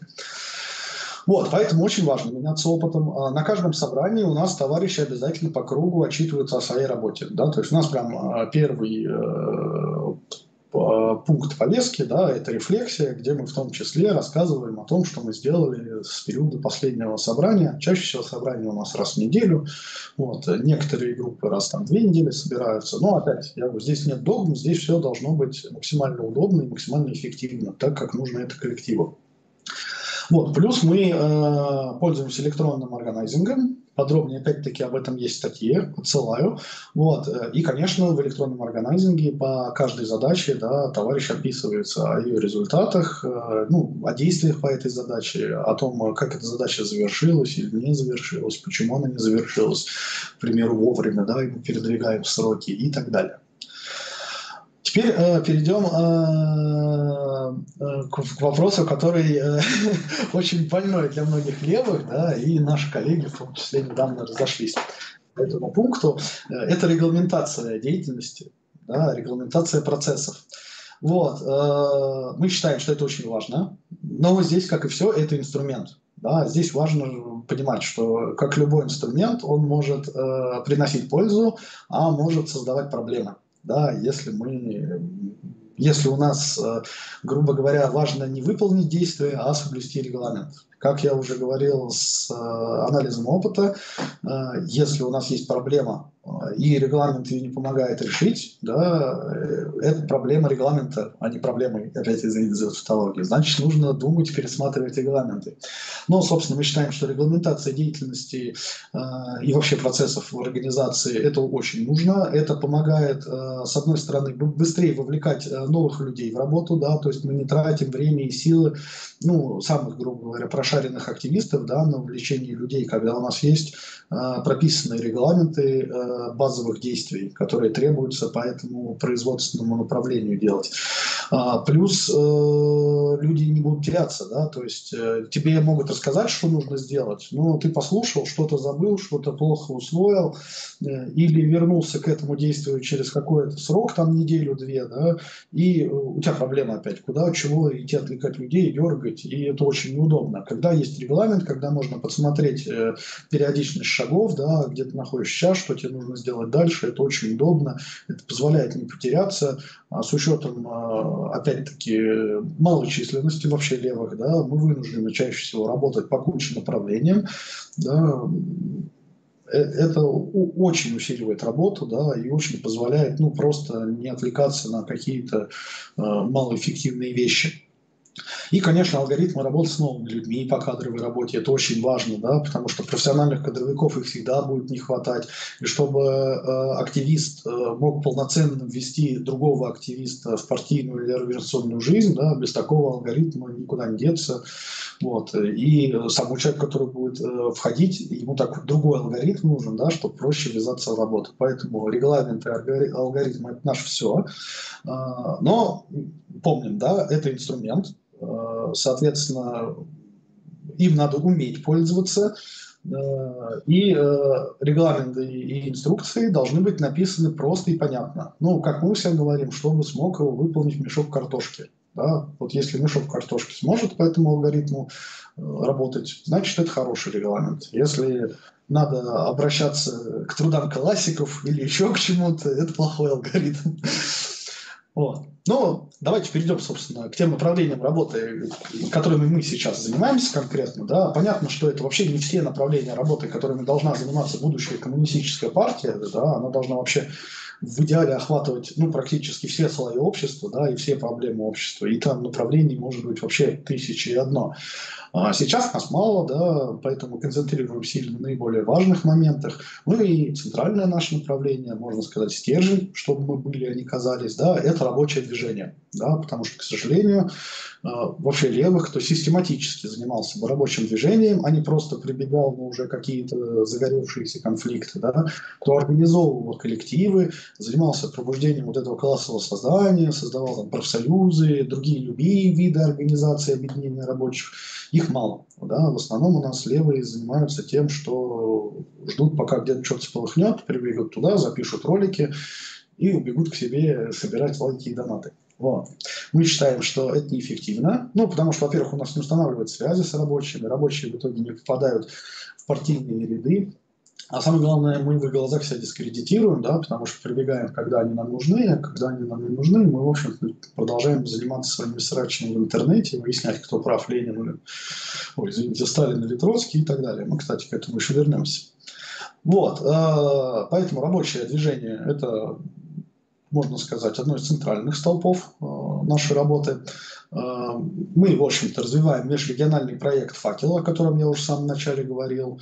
А, еще раз скажу, да, мы считаем, мы в рамках Рудфронта пришли к пониманию, что их тактика и стратегия более выгодная, чем наша вот, партийная Рудфронтская, и начали ее копировать. Вот. А после того, как мы ушли из этих организаций, да, мы примкнули к «Факелу», да, и э, до сих пор уверены, что это максимально эффективный способ работы с рабочими, а не под э, вывески какой-нибудь э, красной партии. А можешь коротко, пожалуйста, рассказать да. про два, ну, вот, два метода как, э, работы с профсоюзом, условно говоря, красный и экономический? Ну, смотрите, да, то есть вообще подробно мы об этом очень подробно говорим в курсе по органайзингу, который вот для товарища из Вектора ведем, поэтому как, как, когда-нибудь он, наверное, и в широких интернетах появится, там можно будет посмотреть. Если коротко, да, то получается как? Если мы заходим э, к рабочим под э, красной вывеской, притом неважно, от имени партии или Красного профсоюза, или кружка, или даже просто газеты, да, которые используют эту символику, э, мы натыкаемся на несколько проблем. Ну, первая проблема. У людей вообще каша в головах, это надо понимать. Да? Если уж у левых каша в головах, то у обычных рабочих, что уж тут говорить. Во-вторых, э, ну, представим гипотетический, э, гипотетическое предприятие 100 человек. Вот мы туда зашли, вот там есть 2-3 человека, которые симпатизируют левым идеям, там, э, там 3-4 националиста, там пяток десяток навальнистов, пару монархистов, остальные любители пива и рыбалки. И если мы вот заходим под красным флагом, то мы вот этих двух-трех, которые нам уже симпатизируют, мы получаем, а остальных членов коллектива мы, по сути, противопоставляем этим людям да, и э, у нас э, получается ситуация, когда мы приходим в следующий раз, коллектив вот эти, я, я слышу. АБС, э, да, при, э, все, вернулось, как я понимаю, сейчас, секунду, я посмотрю на стриме, оно есть. Э, да, стрим продолжился, продолжи, пожалуйста, приношу извинения. Ага, ничего страшного, технические проблемы бывают. Вот, да, и получается, что мы противопоставляем вот этих двух-трех э, наших симпатизантов левой идеи всему остальному коллективу. Когда мы в следующий раз приходим, ну, все остальные говорят, это вон ваши дурачки пришли, как бы идите к ним. Это очень плохо. Вот. Э, во-вторых, понятно, что националистов, навальнистов и просто любителей пива и рыбалки мы ни в коей мере э, не завлечем. Да? Надо понимать, что э, у рабочего каша в голове, его может сейчас заинтересовать, ну, вообще что-то, да, это максимально близко к его проблемам. То есть чаще всего мы опять, мы это знаем на практическом опыте. Чаще всего э, рабочих даже не интересует, что происходит на соседнем предприятии. Да? Поэтому очень важно готовить э, целевой материал э, на то предприятие, где мы работаем. Вот. Э, а если мы начинаем говорить за общечеловеческие ценности, за коммунизм, за какой-то социализм или еще что-то, им это неинтересно. Им надо здесь, сейчас, у них есть свои проблемы, начиная от глобальных отсутствия там, коллективного договора, понижения зарплат, сокращений, заканчивая тем, что э, отобрали раздевалку, кипяток или еще что-то. Вот. И когда мы заходим к людям э, именно с экономической повесткой, а факел именно себя позиционирует э, с этой точки зрения, да, как э, проект, который освещает именно проблемы рабочих, да, помогает организоваться рабочим, помогает создать профсоюзы и так далее. Э, несмотря на то, что мы коротко, очень аккуратно касаемся там политических тем, ну, к примеру, выборы. У нас э, вот последний выбор, который были осенью, да, весь номер был посвящен э, принуждению да, то есть как принуждают на работе э, по разным тематикам. И вот одна из тем номера, да, это принуждение к выборам, то есть ходить голосовать. То есть и вроде политический вопрос, но и напрямую в лоб мы не бьем э, красными флагами, требованием коммунизма, национализации и все остальное. Вот. Э, и когда к рабочим мы заходим э, с такой с таким целеполаганием, да, то есть, э, что, ребята, давайте решать ваши проблемы, что конкретно вас интересует, что конкретно, ну, вот, о чем у вас душа болит, да, то, конечно, нам намного проще и организовать рабочих, и получить э, устойчивые связи с ними, создать профсоюз или еще что-то. Это не значит, что мы э, говорим, что надо действовать, ну, заниматься экономизмом и типа вообще от политики шарахаться как от огня, ни в коей мере.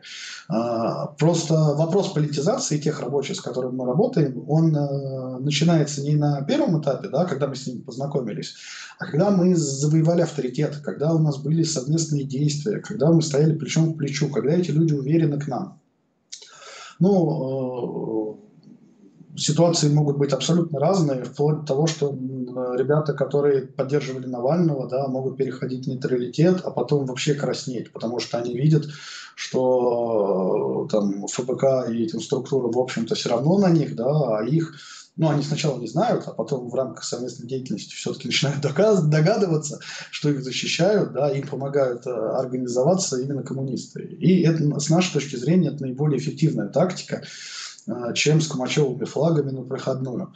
Опять-таки, надо понимать, что э, в связи с не знаю, объективно-субъективными факторами. Э, риторика под красным флагом, особенно с какими-нибудь политическими требованиями, она приведет к тому, что ваши активисты, скорее всего, окажутся в отделении полиции. Э, большая вероятность, что вообще вашу экстремистскую деятельность, э, вашу деятельность запишут в экстремистскую. И самое главное, рабочие с кашей в голове при определенном уровне пропаганды как снаружи, так и от их руководство будут вас воспринимать именно как э, радикалов, террористов, э, каких-нибудь дурачков, да, что нам ни в коем мере не нужно. Вот. Э, поэтому мы считаем, что на данном этапе, на данном этапе, да, про красные профсоюзы, про все остальное мы, наверное, будем говорить позже, когда для этого созреют условия. Поэтому на данном этапе Э, заход на предприятие и установка связи с рабочими через экономические вопросы, он намного эффективнее, чем сразу пытаться поднять их э, под красные знамена э, в битву за социализм. Илья ответил? Ну, собственно, вот рабочее движение, да, про которое мы начали говорить, факел. Мы считаем, что это очень крутое объединение, вот как раз оно правильно действует. А, там как раз региональный, э, региональное деление, потому что э, структура конфедеративная, да, нет общей политической линии, и каждый регион, по сути, самостоятельная организация, которая имеет обязательства перед э, факелом да, и делится опытом с другими товарищами. Вот. Что из этого в итоге потом вырастет, кто и как во что объединится, это дело десятое, мы сейчас про это не говорим. Но здесь сейчас факел – это, наверное, наиболее эффективный способ работать с рабочими, как э, с непосредственными коллективами, так и с профсоюзами. Потому что факел работает и с НПА, и с Новопрофом, и с кучей более мелких профсоюзов. Вот. И мы на практике опять видим, что это работает. У нас получается создавать новые ячейки, вовлекать новых рабочих и много чего еще. Соответственно, мы с своей стороны стараемся немножко централизовать и упорядочить работу факела. Ну, централизовать не в смысле сделать единый орган, да, а в смысле как раз отдельных направлений работы, да, как вот у нас производственное отделение, в какие-то элементы ввести. С учетом федеративной структуры здесь нельзя натягивать с собой на глобус, но мы считаем, а, ну, КПД можно чуть-чуть повысить, да, и стараемся к этому двигаться. У нас тоже не все всегда получается, у нас кадров не всегда на это хватает, но мы думаем, такой симбиоз он будет полезен нам и факелу. Вот. Благодаря, к примеру, обучению кружков Вектора, да, у нас вот численность отделений проекта уже увеличилась с 4 до 7. Да, то есть мы теперь представляем 4, 7 регионов России, где факел работает и ведет свою профсоюзную органайзинговую деятельность с рабочими. То есть тоже достаточно эффективный у нас симбиоз получается. Притом это уже три организации, да, у нас уже и «Факел», и «Вектор», и О-21. Вот, э, для нас э, вообще распространение газеты «Факела» – это эффективный способ заговорить с рабочим о ситуации на предприятии, защите прав и так далее. То есть надо понимать, что мы, э, опять мы в РКРП 30, ну, РКРП 30 лет, мы в ней тоже, кто подольше, кто поменьше, раздавали партийные газеты. И если просто ходить на проходную и раздавать газеты в надежде, что кто-нибудь когда-нибудь там радикализуется и вспомнит о нас, или вот в газете он что-то прочитает и его проймет, нет, оно так не работает работает, 30-летний опыт показывает, что э, нет, так оно не делается. Или тем более создать, при, э, предлагать создавать какие-нибудь партийные комитеты на предприятии. Это вообще тупик и может плохо кончиться как для рабочих, так и для активистов. Вот, э, поэтому надо понимать, что субъектом э, агитации рабочего является не газета, а является раздатчик, ну, активист, который раздает эту газету. А газета – это скорее его визитка. Да? Но то, что ты не просто человек, который стоит около проходной и говорит «пс -пс, пацаны, давайте я вам про профсоюз расскажу. Понятно, что такого в лучшем случае не обратят внимания, в худшем случае еще и сдадут куда-нибудь. А газета – это газета, это ваша визитка, это вы организация, у вас какая-то редакция, есть материалы пишутся. Это уж совершенно серьезно, особенно если там материалы об этом заводе написаны. И э, с помощью вот этой визитки да, мы э, устанавливаем связь э, на проходной с рабочим. То есть у нас цель не прийти и раздать сколько-то номеров факела. У нас цель прийти и получить сколько-то контактов. А, от рабочих за наш э, выход. Но если переходить к конкретным цифрам, то сейчас у нас в Москве э, где-то примерно получается такое соотношение, что вот где-то на 100 розданных газет мы от одного до трех контактов мы больше получаем. Понятно, что не все рабочие потом остаются на контакте, но это стабильно. Я здесь Я? хочу сделать э, важную ремарку, ты, ты об этом сказал, что газета не является целью то есть вот тут некоторые, кто критикуют газеты, ну, как бы я сам могу критиковать и критикую газет, но критиковать их нужно не со стороны того, что они вообще не нужны, а понимать, это вот инструмент, понимать, где и как они нужны. Они нужны чисто для того, чтобы ты не видел, как не выглядел как шизик, когда ты хочешь получить контакт у работяги. Типа ты э, можешь прийти, конечно, и стоять такой э, подозрительно, руки в карман, еще можно это э, капюшон натянуть на голову, очки черные, маску, не знаю, и стоять стар, и стараться вот до людей докопаться, типа, а не хотите ли немножко профсоюзов? Типа это, и отвести в сторону и начать что-то рассказывать. Ну, у людей э, от этого доверия ну, не, немного будет. А вот тут стоят какие-то душные типы, раздают газеты, ну, не знаю, доверия побольше будет, чем в этом случае. Если вот вы, товарищи, кто критикует газеты, можете предложить какие-то лучшие варианты для получения контактов, пишите. Я думаю, тут как бы все будут исключительно за, если вы предложите какие-то варианты э, получения и удержания контактов с рабочими предприятия более эффективны, чем газета. Закончим. Абсолютно верно. Илья, у нас там с фокусом нет проблем? Норм, ну, был, бывало и лучше, но сойдет. Единственное, Хорошо. по времени у нас уже нужно потихоньку идти к окончанию, поэтому вот... Да, это... Постараюсь, да, ускориться. Да. Да, Илья абсолютно прав. Э, газета – это, соответственно, визитка, да, и это может быть не газета, это может быть профсоюзная листовка, да, еще что-то. Но, опять здесь серпа молота, они скорее играют в минус, но об этом отдельно и подробно. Давайте так.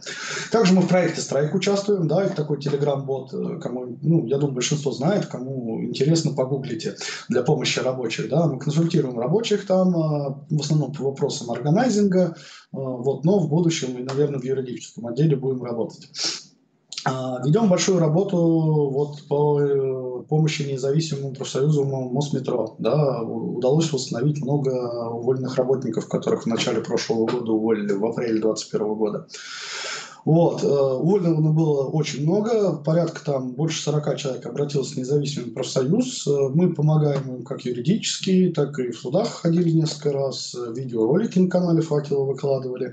Вот. В настоящее время э, у нас уже что-то там порядка 26 человек восстановлено, еще несколько дел находятся в апелляции, несколько дел не закончено, то есть это вот буквально за год Э, с нуля получилось. Ну, здесь, конечно, основную работу делает профсоюз метрополитена, мы не будем приписывать себе никакие заслуги, мы им скорее помогаем, поддерживаем, да, где надо, пытаемся вести какое-то ну, тоже организационное начало туда.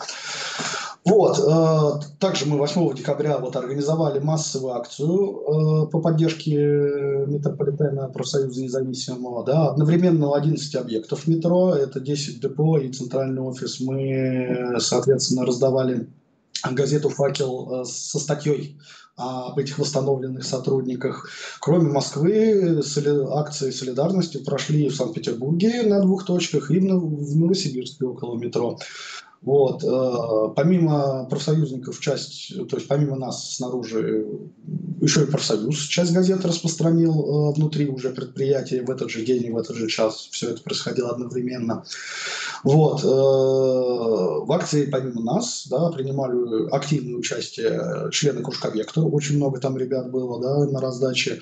Рабочая парадигма и других левых групп активистов. Что на самом деле показывает, что на все, несмотря на все различия, различия, на все теоретические и политические споры, при практической работе э, очень много коллективов, которые в интернете готовы друг другу в рожу плеваться, вполне могут совместно работать. И нас это не может не радовать. Мы этот опыт считаем очень успешным. Собственно, эта поддержка профсоюза, помимо вообще основной деятельности, да, помогает нам в профсоюз возникать э, новых людей.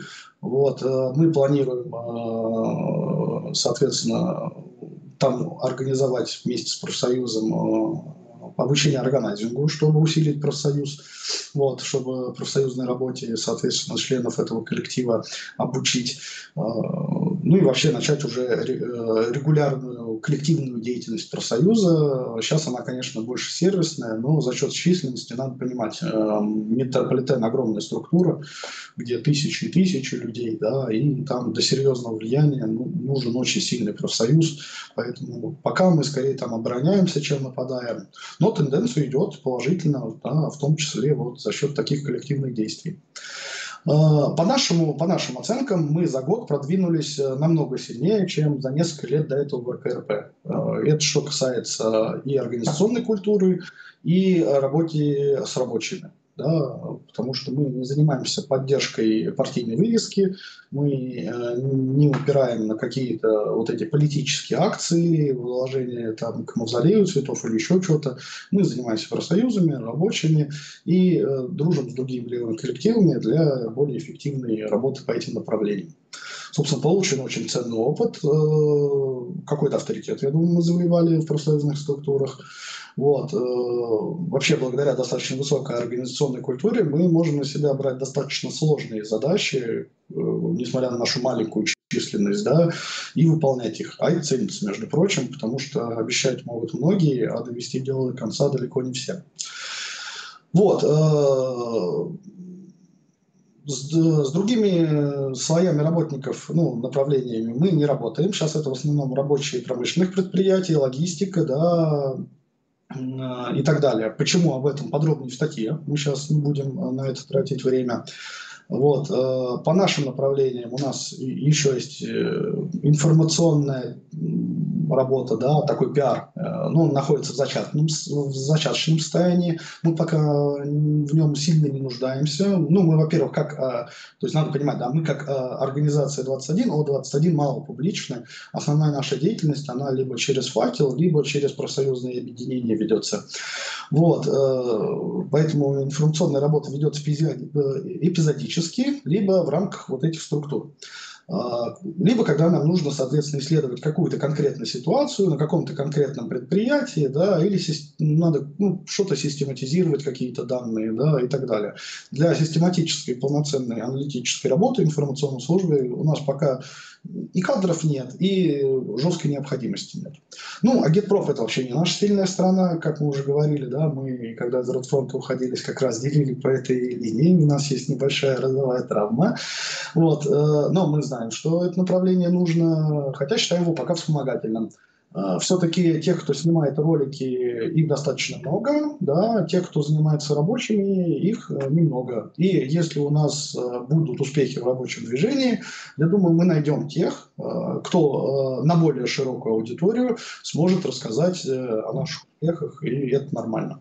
Вот, поэтому мы делаем упор на работе с рабочими, а гипроп у нас, к сожалению, или к счастью, находится вот в таком состоянии. Но здесь возможна коллаборация, вот в том числе с Вектором, да, Э, усилит э, наши слабые стороны, да, и их слабые стороны. Вот.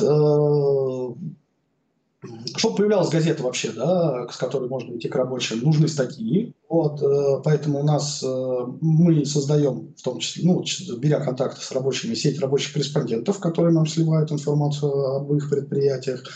Вот. Э, но иногда нужно и находить ее в открытых источниках. Но, в общем-то, эту информацию в любом случае нужно уметь переработать и, и написать интересную статью. Это важное направление, да, этим мы тоже занимаемся. Вот, помимо написания статей, э, ну, у нас факеле там паблик ведется, да, снимаем ролики для YouTube, но опять, это не основное направление деятельности, оно скорее по мере необходимости. Хотя, конечно, в нынешний век, когда встречают поддержки, это бы нужно кадровая работа. Вот подготовили адаптационный курс, благодаря которому можно самые нужные вещи донести до новых людей и ничего не забыть. Ну, то есть, куда писать, как голосовать, где там посмотреть Википедию или еще что-то. Там очень много про культуру, про владение инструментами, да, в статье подробно есть про наш инструментарий, сейчас останавливаться не буду, всякие там чаты, голосовые чаты и так далее. Вот, э, собственно, мы его сейчас начинаем внедрять в тестовом режиме. А, и есть обучение, да, а, собственно, важное направление. У нас есть модель компетенций, то есть мы а, активистов хотим учить не всему, вот иди Гегеля читай от корочки до корочки, да, а мы хотим активистов учить э, тем, в первую очередь тем знаниям, которые им нужны для выполнения тех компетенций, ну, за которые они взялись. Вот. Э, а все остальное человек уже может в, качестве самообразования э, добить себе. Да?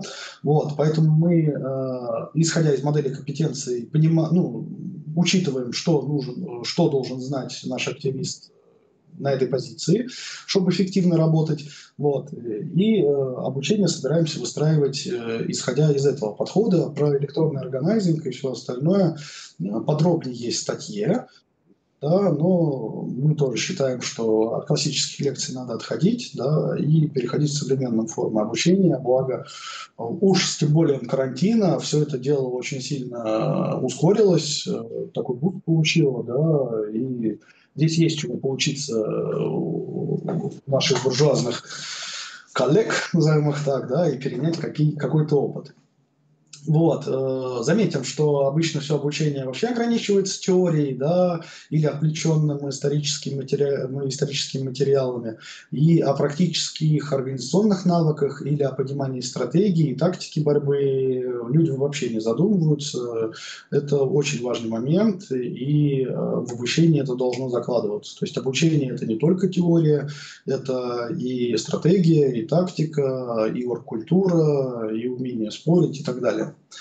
Вот, сейчас мы плотно готовим курс по органайзингу. Первый блок курса из трех у нас уже готов. Мы уже первый выпуск по нему э, сделали. Собственно, у нас э, три регионов да, добавилось факел из вектора, которые теперь э, реально работают с рабочими. Они уже получили контакты рабочих, они уже написали они уже написали э, первые статьи по этим контактам, да, и так далее. Сейчас начинаем второй блок, где уже идет про непосредственно органайзинг, как разговаривать с рабочими и так далее.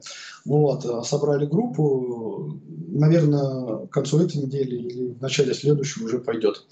Вот. Особенность курса в том, что он не чисто профсоюзный, ну, потому что под органайзингом обычно подразумевает, когда человек работает на предприятии и создает там профсоюз. Нет, мы прекрасно понимаем, что мы сами левые, мы работаем с левыми, и есть специфические моменты, начиная с того, как э, снаружи зайти на предприятие, да, как вообще коммунистам действовать, а не профсоюзникам тут чисто в этих ситуациях. Поэтому этот курс, он рассчитан в первую очередь на левых э, и учитывает все эти нюансы, систематизирует этот опыт, как иностранный, так и наш российский, в том числе лично наш, который мы получили.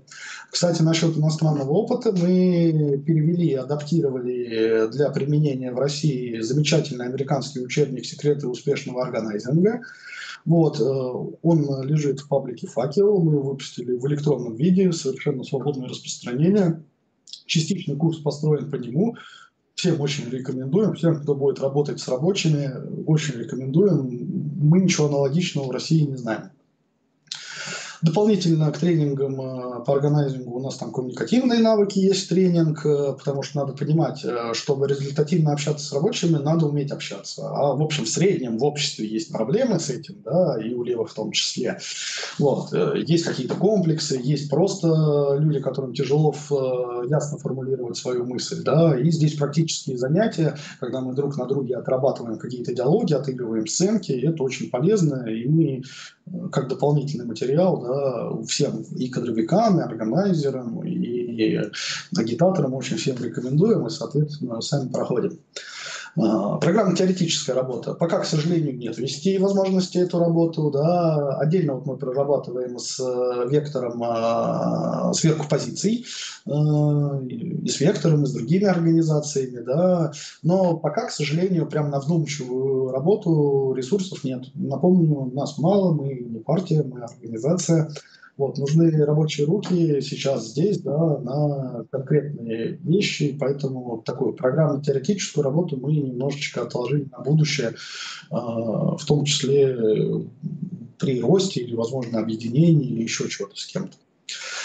Потом важный момент – информатизация. А, мы широко используем электронные инструменты, чат, телеконференции, электронный планировщик, э, да, и вот в отличие от э, многих небедных коммерческих организаций, мы вообще не заметили перехода на удаленку, да, все страдали и мучились. У нас это уже давно все сильно реализовано. Опять подробнее я отсылаю к статье. Немножечко про планировщик, да, это вообще очень удобный и полезный инструмент, который помогает избежать множества проблем, как с координацией деятельности, так и со своевременностью выполнения задачи и передачи опыта. Ну, то есть у нас в одном месте лежат и сведения о ходе выполнения задачи, и инструкции, и методички, и другая полезная для работы информация.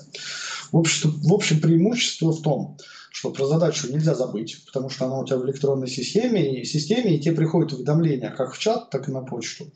А, формулировки, сроки выполнения задач, ответственные исполнители, все это зафиксировано, каждому ясно, что делать, и нет места для споров, да, потому что когда на словах все это передается, потом можно это не так понял, не так услышал сохраняется самое главное, и вообще без лишних вопросов передается опыт, да, потому что он у вас зафиксирован, вы всегда можете к нему обратиться, и при наличии определенного пула такого опыта систематизировать его и превратить в какие-то методические материалы. Э, ну и самое главное, типовые, часто повторяющиеся задачи, они могут ставиться по шаблону, в том числе в автоматическом режиме, выполняться по чек-листу и вообще много чего. То есть мы всем рекомендуем, осваивайте современные средства органайзинга и работы. Да, это КПД увеличивает значительно.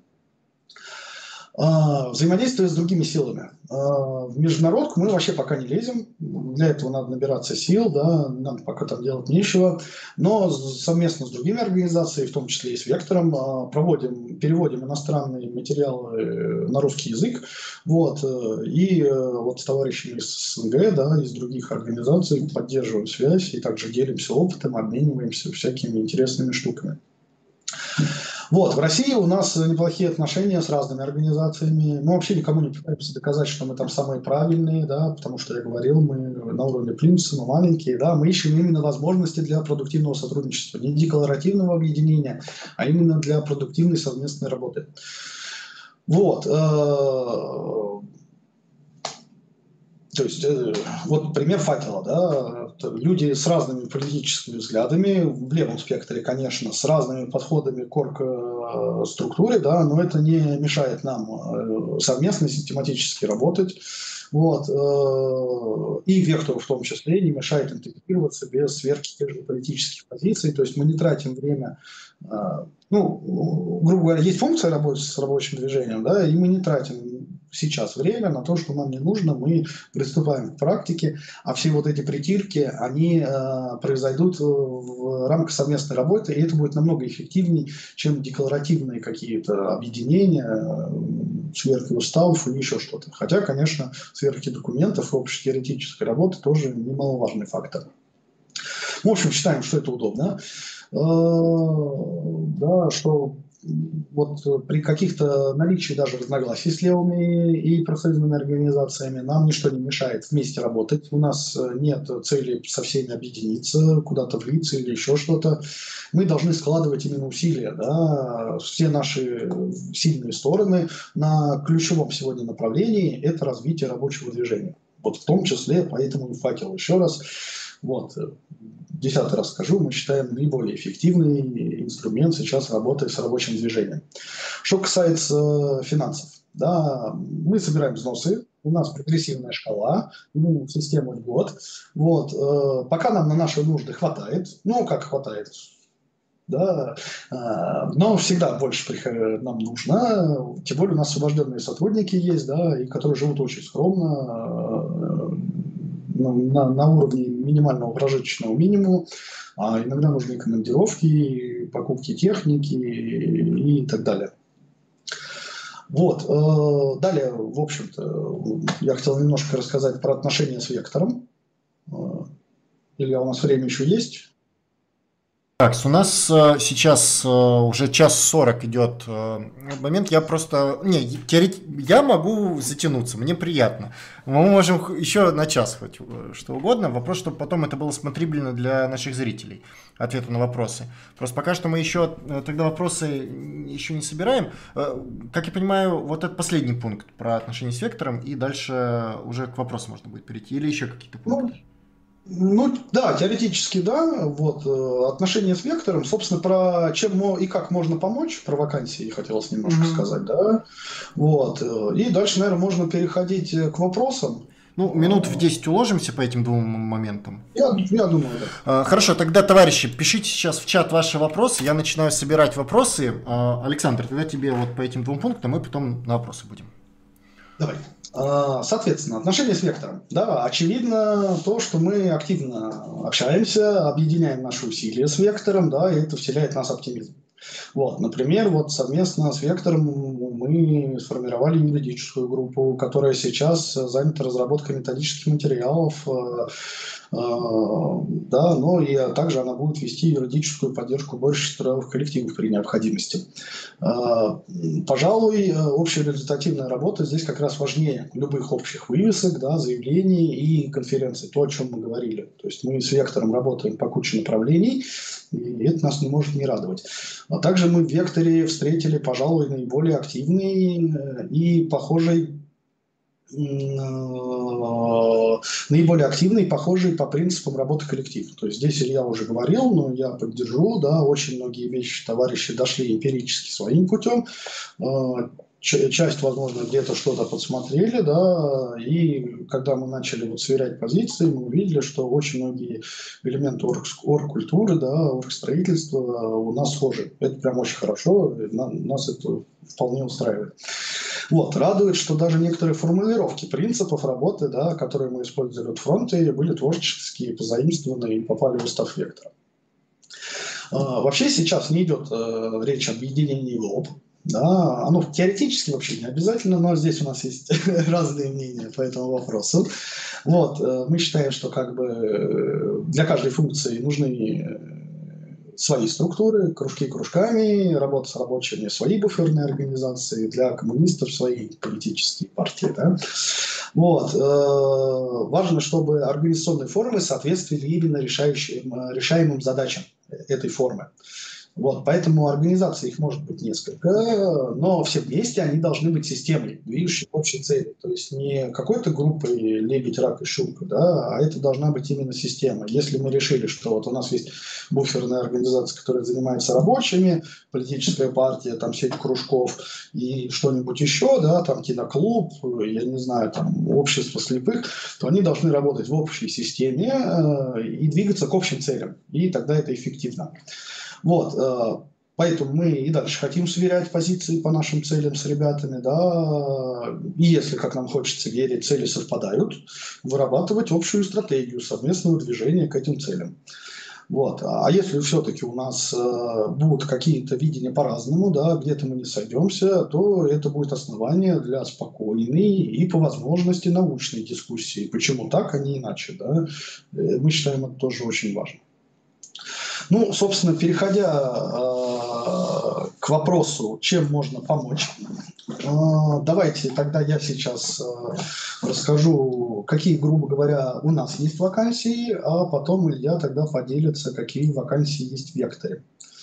Собственно, работа с трудовыми коллективами, да, это основное направление нашей деятельности. Ну, самое простое – это работа на проходных. Вот. Но обычно чисто такого функционала у нас нет, он всегда связан еще с чем-то. То есть прийти и заниматься чисто выходом на проходное, это, конечно, никто обещать не будет, скорее всего, дополнительная нагрузка. Вот. Организация работы с профсоюзами. Да, это следующая вакансия. Это уже вот органайзер.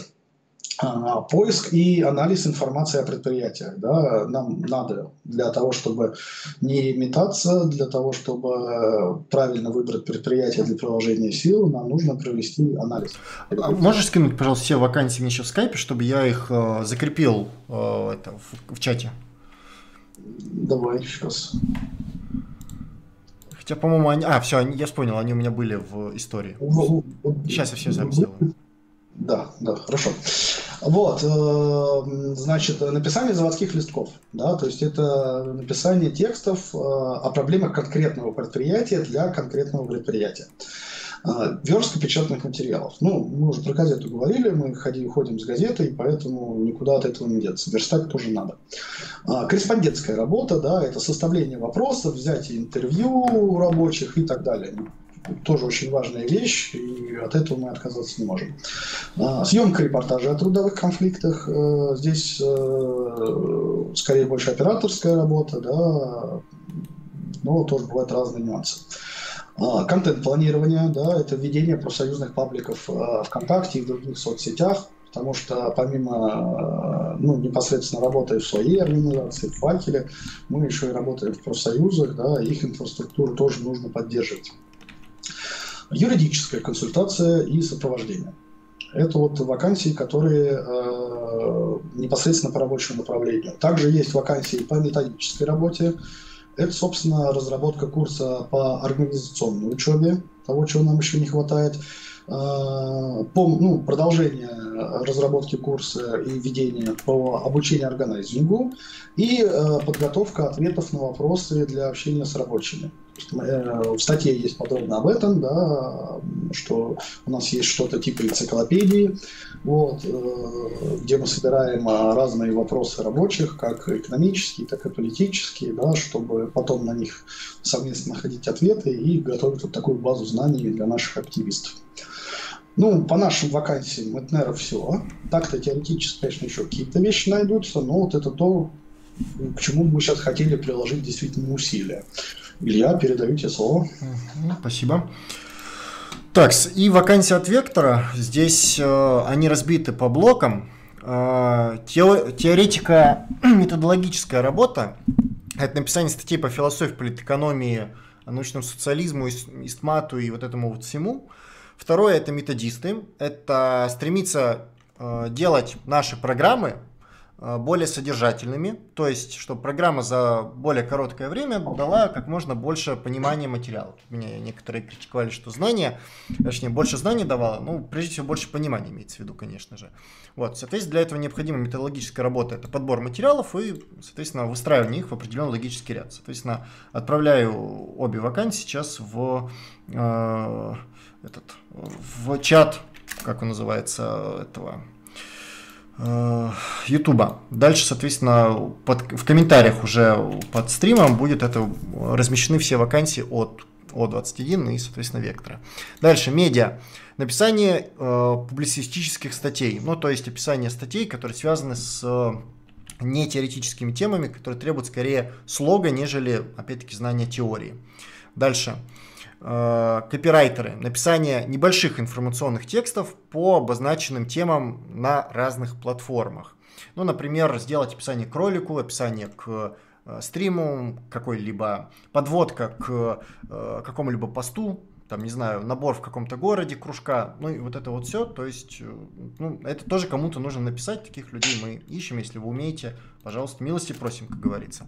Дальше, рерайтер, Э, написание текста э, нашей новостной рубрики «Искрит» на основе материалов э, источников. То есть это подбор конкретно новостей для соответствующей рубрики у нас на канале.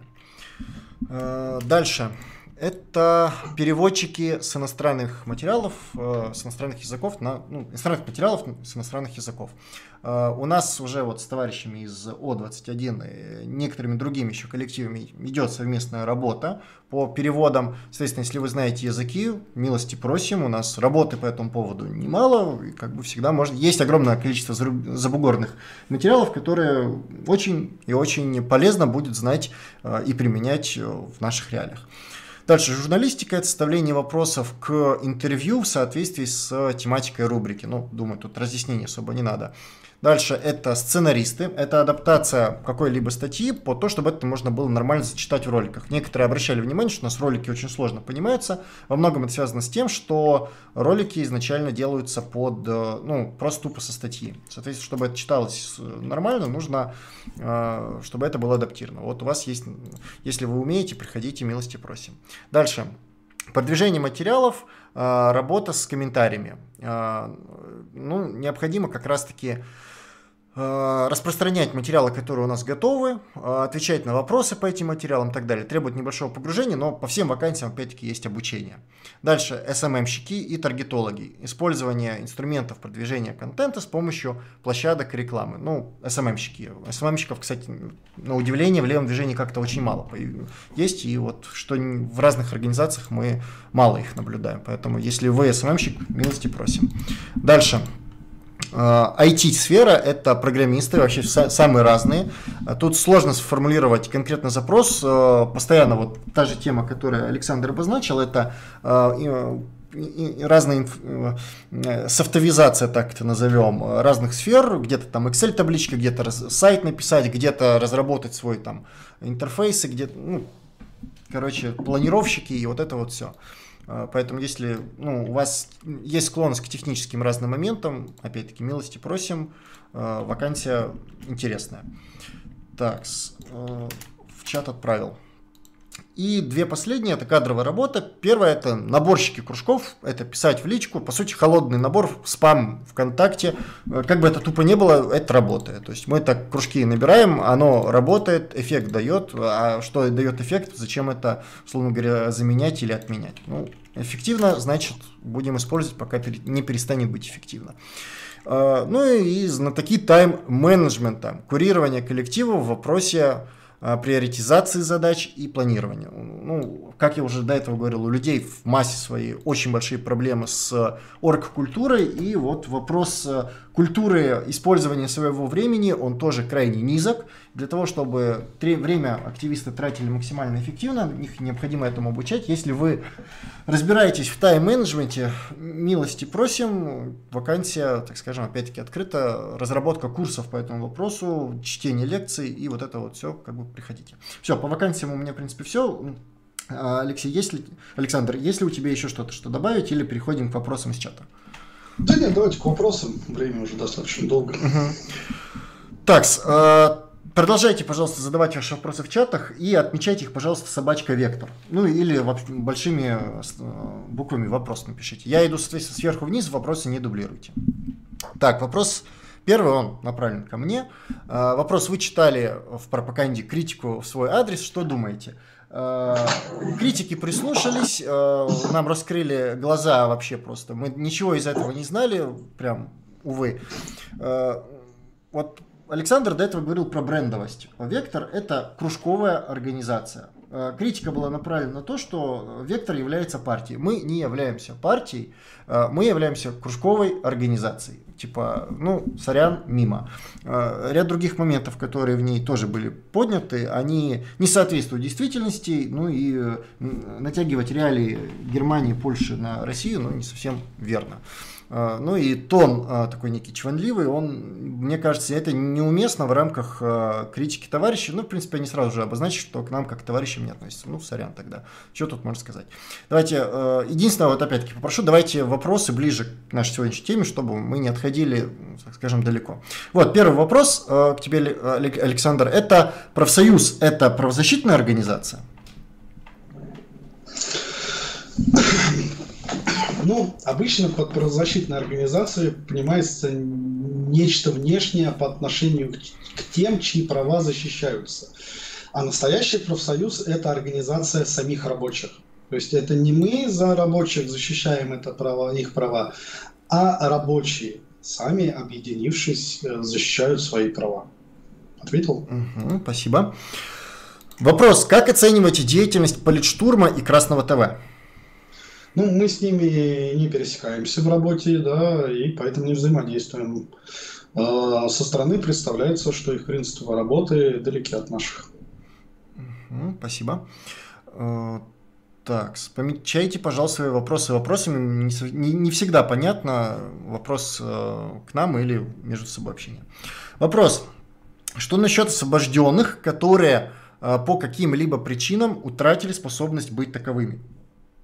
Ну, значит, их надо выводить из освобожденных сотрудников. Все просто. Ну, в, этом, в этом деле, да, мне кажется. Э, вопрос касательно безопасности. Э, как представляется борьба с провокаторами и другими нежелательными элементами в организации? Ну, смотрите, да, здесь, во-первых, это работа в первую очередь кадровой службы и, ну, я не знаю, ее можно назвать по-разному, службы безопасности, первым отделом или еще чего-то. Вот, э, соответственно, надо следить, каких людей вы принимаете, да, то есть их надо проверять, проверять на бывших делах, при каких-то сложностях, э, ну, когда какие-то странные вещи начинают происходить, надо тоже на это обращать внимание. Здесь нет такого простого ответа, что вот есть вот золотая пуля, и она позволит нам провокаторов не допустить. Вот. К сожалению, нет простого ответа. Это работа целого ряда служб, а, организаций либо партии. спасибо. Тут вот расширяет этот вопрос. А, планируется ли привлекать к работе бывших или текущих сотрудников органов или спецслужб? И так далее. И если да, то как перестраховаться, чтобы они не были теми самыми провокаторами?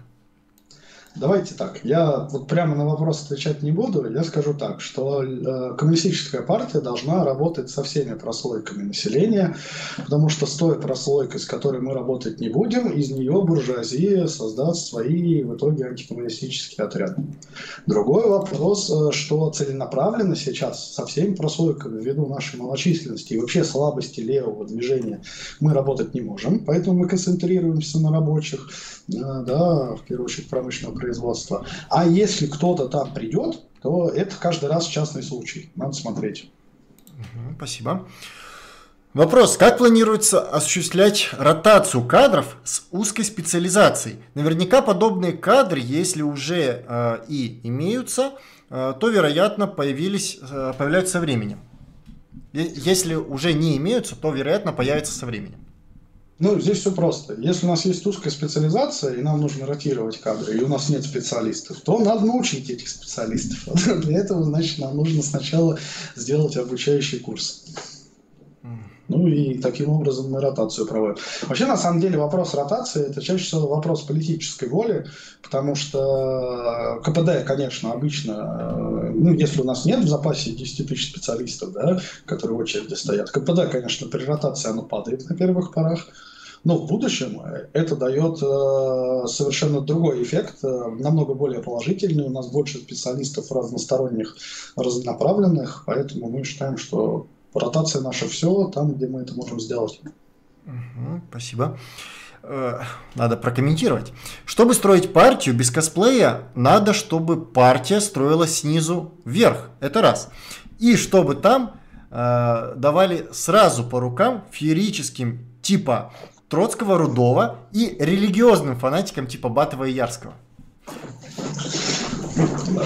Да, я, пожалуй, список фамилий оставлю за бортом, да, мы вообще не любим э, кидаться там тряпками, нижним бельем и все остальное, вот, э, это не помогает это чаще всего это скорее даже дискредитирует нас э, в глазах широкой общественности, когда до нее доходит.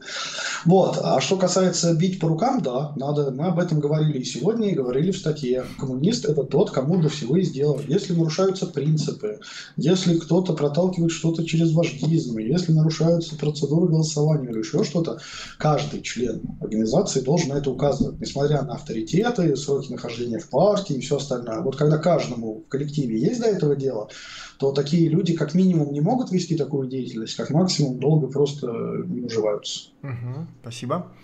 А почему профсоюзный органайзинг вместо профсоюзной работы? Наверное, именно слово используется органайзинг.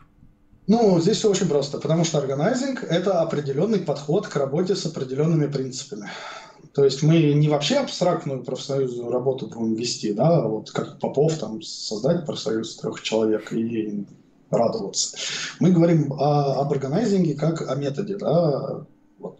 И этому методу можно научиться, чему, собственно, сейчас все вместе и делаем. Ну, учимся вместе с вектором. То есть и мы курс для них пишем, они учатся по нему. Вот. Мы считаем, что здесь э, точно так же, как и э, строительство профсоюза, точно так же, как и строительство партии, должно иметь э, научный обоснованный подход. Угу, спасибо. Э, вопрос, какой уровень знаний иностранных языков требуется для переводов? Наверное, к нам. Э, уровень отличный от перевести в Google Translator и доправить текст на слаженность. Ну, уровень понимания того, что там вообще происходит, и возможность перевести без Google Translator, так назовем. Э, давайте дальше. Вопрос. Передавай привет Александру из Питера. Ну, передаем привет Александру из Питера, я не знаю. Это, но это не совсем вопрос. Такс. Да-да-да-да-да-да. Помечайте, пожалуйста, ваши вопросы ну, этим словом вопрос. Мне не всегда очевидно, что ваш вопрос это вопрос. А, и, и не забывайте, задавайте вопросы с отметкой собачка век. А, вопрос. Был ли социализм в СССР?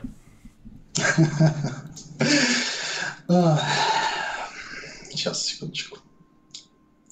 Я врать не буду, у меня подсказка есть.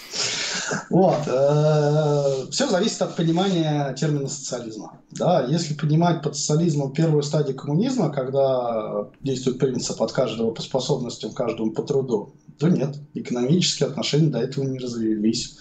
Если понимать под социализмом переходный период э, преобразования буржуазных отношений в коммунистические, то до 1953 года этот процесс однозначно шел. Э, если говорить о периоде после 1953 года, то он еще более противоречивый, да, и чтобы дать однозначную оценку, нужно определить критерии э, более точно и провести ну, научные исследования в соответствии этим критериям в разные годы.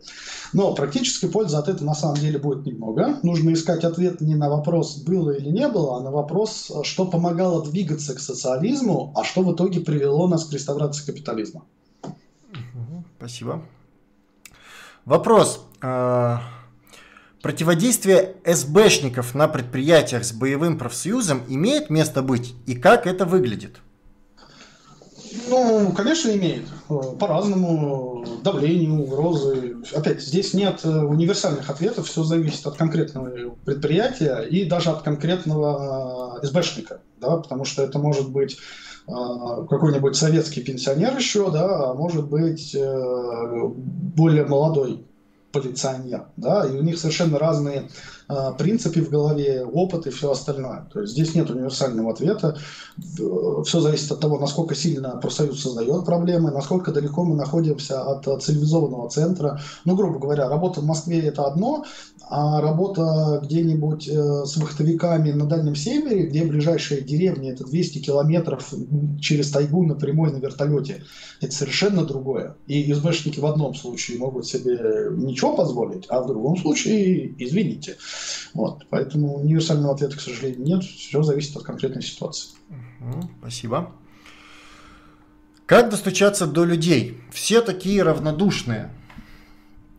говорить о тех проблемах, которые их интересуют, а не вас.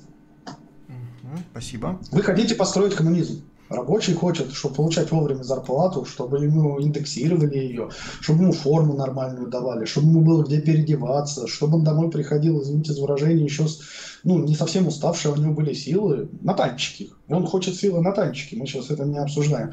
Вот нам нужно обсуждать с ними проблемы, которые их интересуют, а не нас. Тогда мы до них достучимся. Здесь я от себя отмечу момент, что у нас есть э, передовые буржуазные технологии, э, технологии продаж, и они не всегда строятся вокруг того, чтобы втюхать.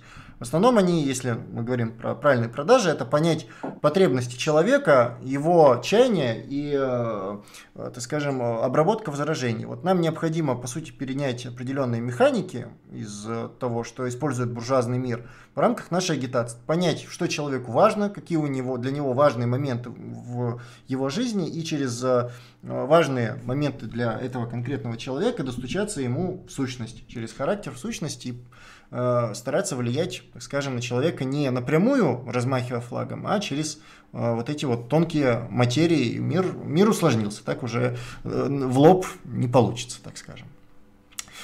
Так, давайте дальше. Э, вопрос, в чем особенность, э, в чем особенно выгода метода органайзинга, кратко, Кратко, наверное, нет, не скажу. Ну, у нас целый курс посвящен этому.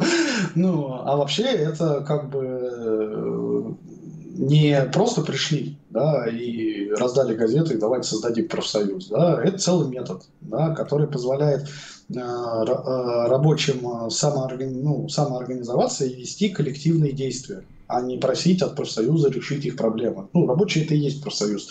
У нас немногие это понимают, к сожалению. У нас большинство профсоюзов э, уходит в сервисное, в сервисное направление, когда есть правком, э, профессиональный профсоюзник, который оказывает, по сути, услуги профсо... ну, рабочим. А это не так. Да? Органайзинг – это то, как, собственно, сделать, профсоюз, э, сделать э, профсоюз из рабочих, чтобы именно рабочие занимались э, коллективными действиями, отстаиванием своих прав. Спасибо. Вопрос. Можно ли э, применять определение госкапитализм к СССР к какому-либо периоду его существования? Э, не готов ответить. Э, я думаю, лично я, скорее всего, нет. Вот. Но я вообще не теоретик. Да, я говорящая голова. Меня, в отличие от автора статьи, не так жалко, поэтому меня сюда отправили. Угу, спасибо. Пишет, там есть э, в статье есть почта пишите, будут возможности э, либо отвечать на эти вопросы, либо хотя бы брать их э, в, ну, в заначку, чтобы потом подготовить материалы по ним. Спасибо. Э, дополнение к вопросу про переводы. Какая тематика текстов, научные статьи, журналистика? Самые разные, от научных статей, статей там профсоюзки той же самой, до действительно просто переводов каких-то э, текстов, ну, например, перевод ролика, как ну, вот у нас есть какой-то товарищ, там, условно, из Швеции на английском что-то говорит, нужно перевести ролик, который он сделал. Например, такой там ролик про коммунизм. Ну, коммунизм, наверное, к науке можно, научным статьям отнести. Вот. Ну, может быть, там какой-то агитационный ролик тоже, соответственно, перевести, там, наверное, материал попроще. Ну, вот что-то такое. Есть и вполне научные работы, которые тоже нужно перевести, которые связаны с э, непосредственно Э, какой-то узкой тематикой, там, философской, экономической там, и прочее, прочее, прочее. Тут э, не, от вас не будут просить большего, чем вы умеете. Если вы умеете, ну, напишите, даже если там по минимуму что-то можете, напишите, вам дадут какую-то э, проверочную работу, а там уже, может быть, вы не, себя недооцениваете, вы на самом деле можете вполне хорошо перевести там какой-то более сложный текст. Так, давайте дальше. Так.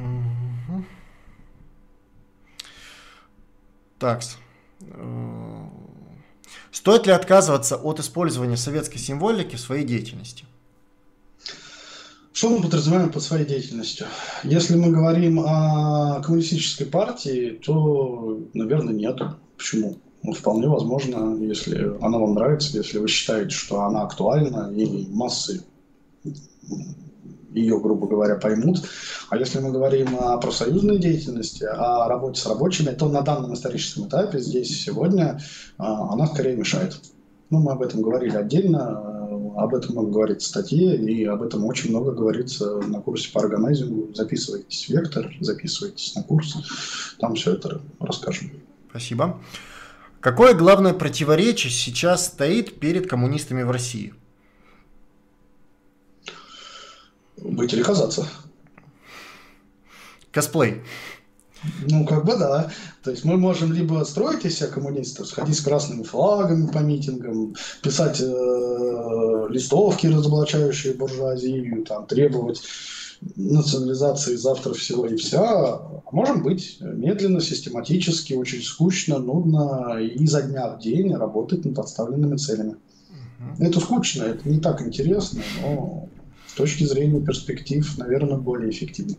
Спасибо. Э, вопрос. В чем недостатки поповцев в профсоюзной работе? Ну, если коротко, создаем профсоюз из трех человек, после этого этот профсоюз уничтожается, и на предприятии у нас выжженная земля, где больше ни один профсоюз не сможет действовать, потому что все будут указывать на этот опыт. А... То есть очень формалистическое отношение. А как а положительные какие-то есть э, результаты? у РПР? Ну, я не готов. Я так, э, если они есть, да, то я лично с ними не знаком. Хотя наверняка есть, э, были, по крайней мере, но это не вопросы последних лет, скорее. Это где-то там опять. А кроме РПР, э, РКРП, условно говоря, и факела, какие-то другие коммунистические силы занимаются органайзингом?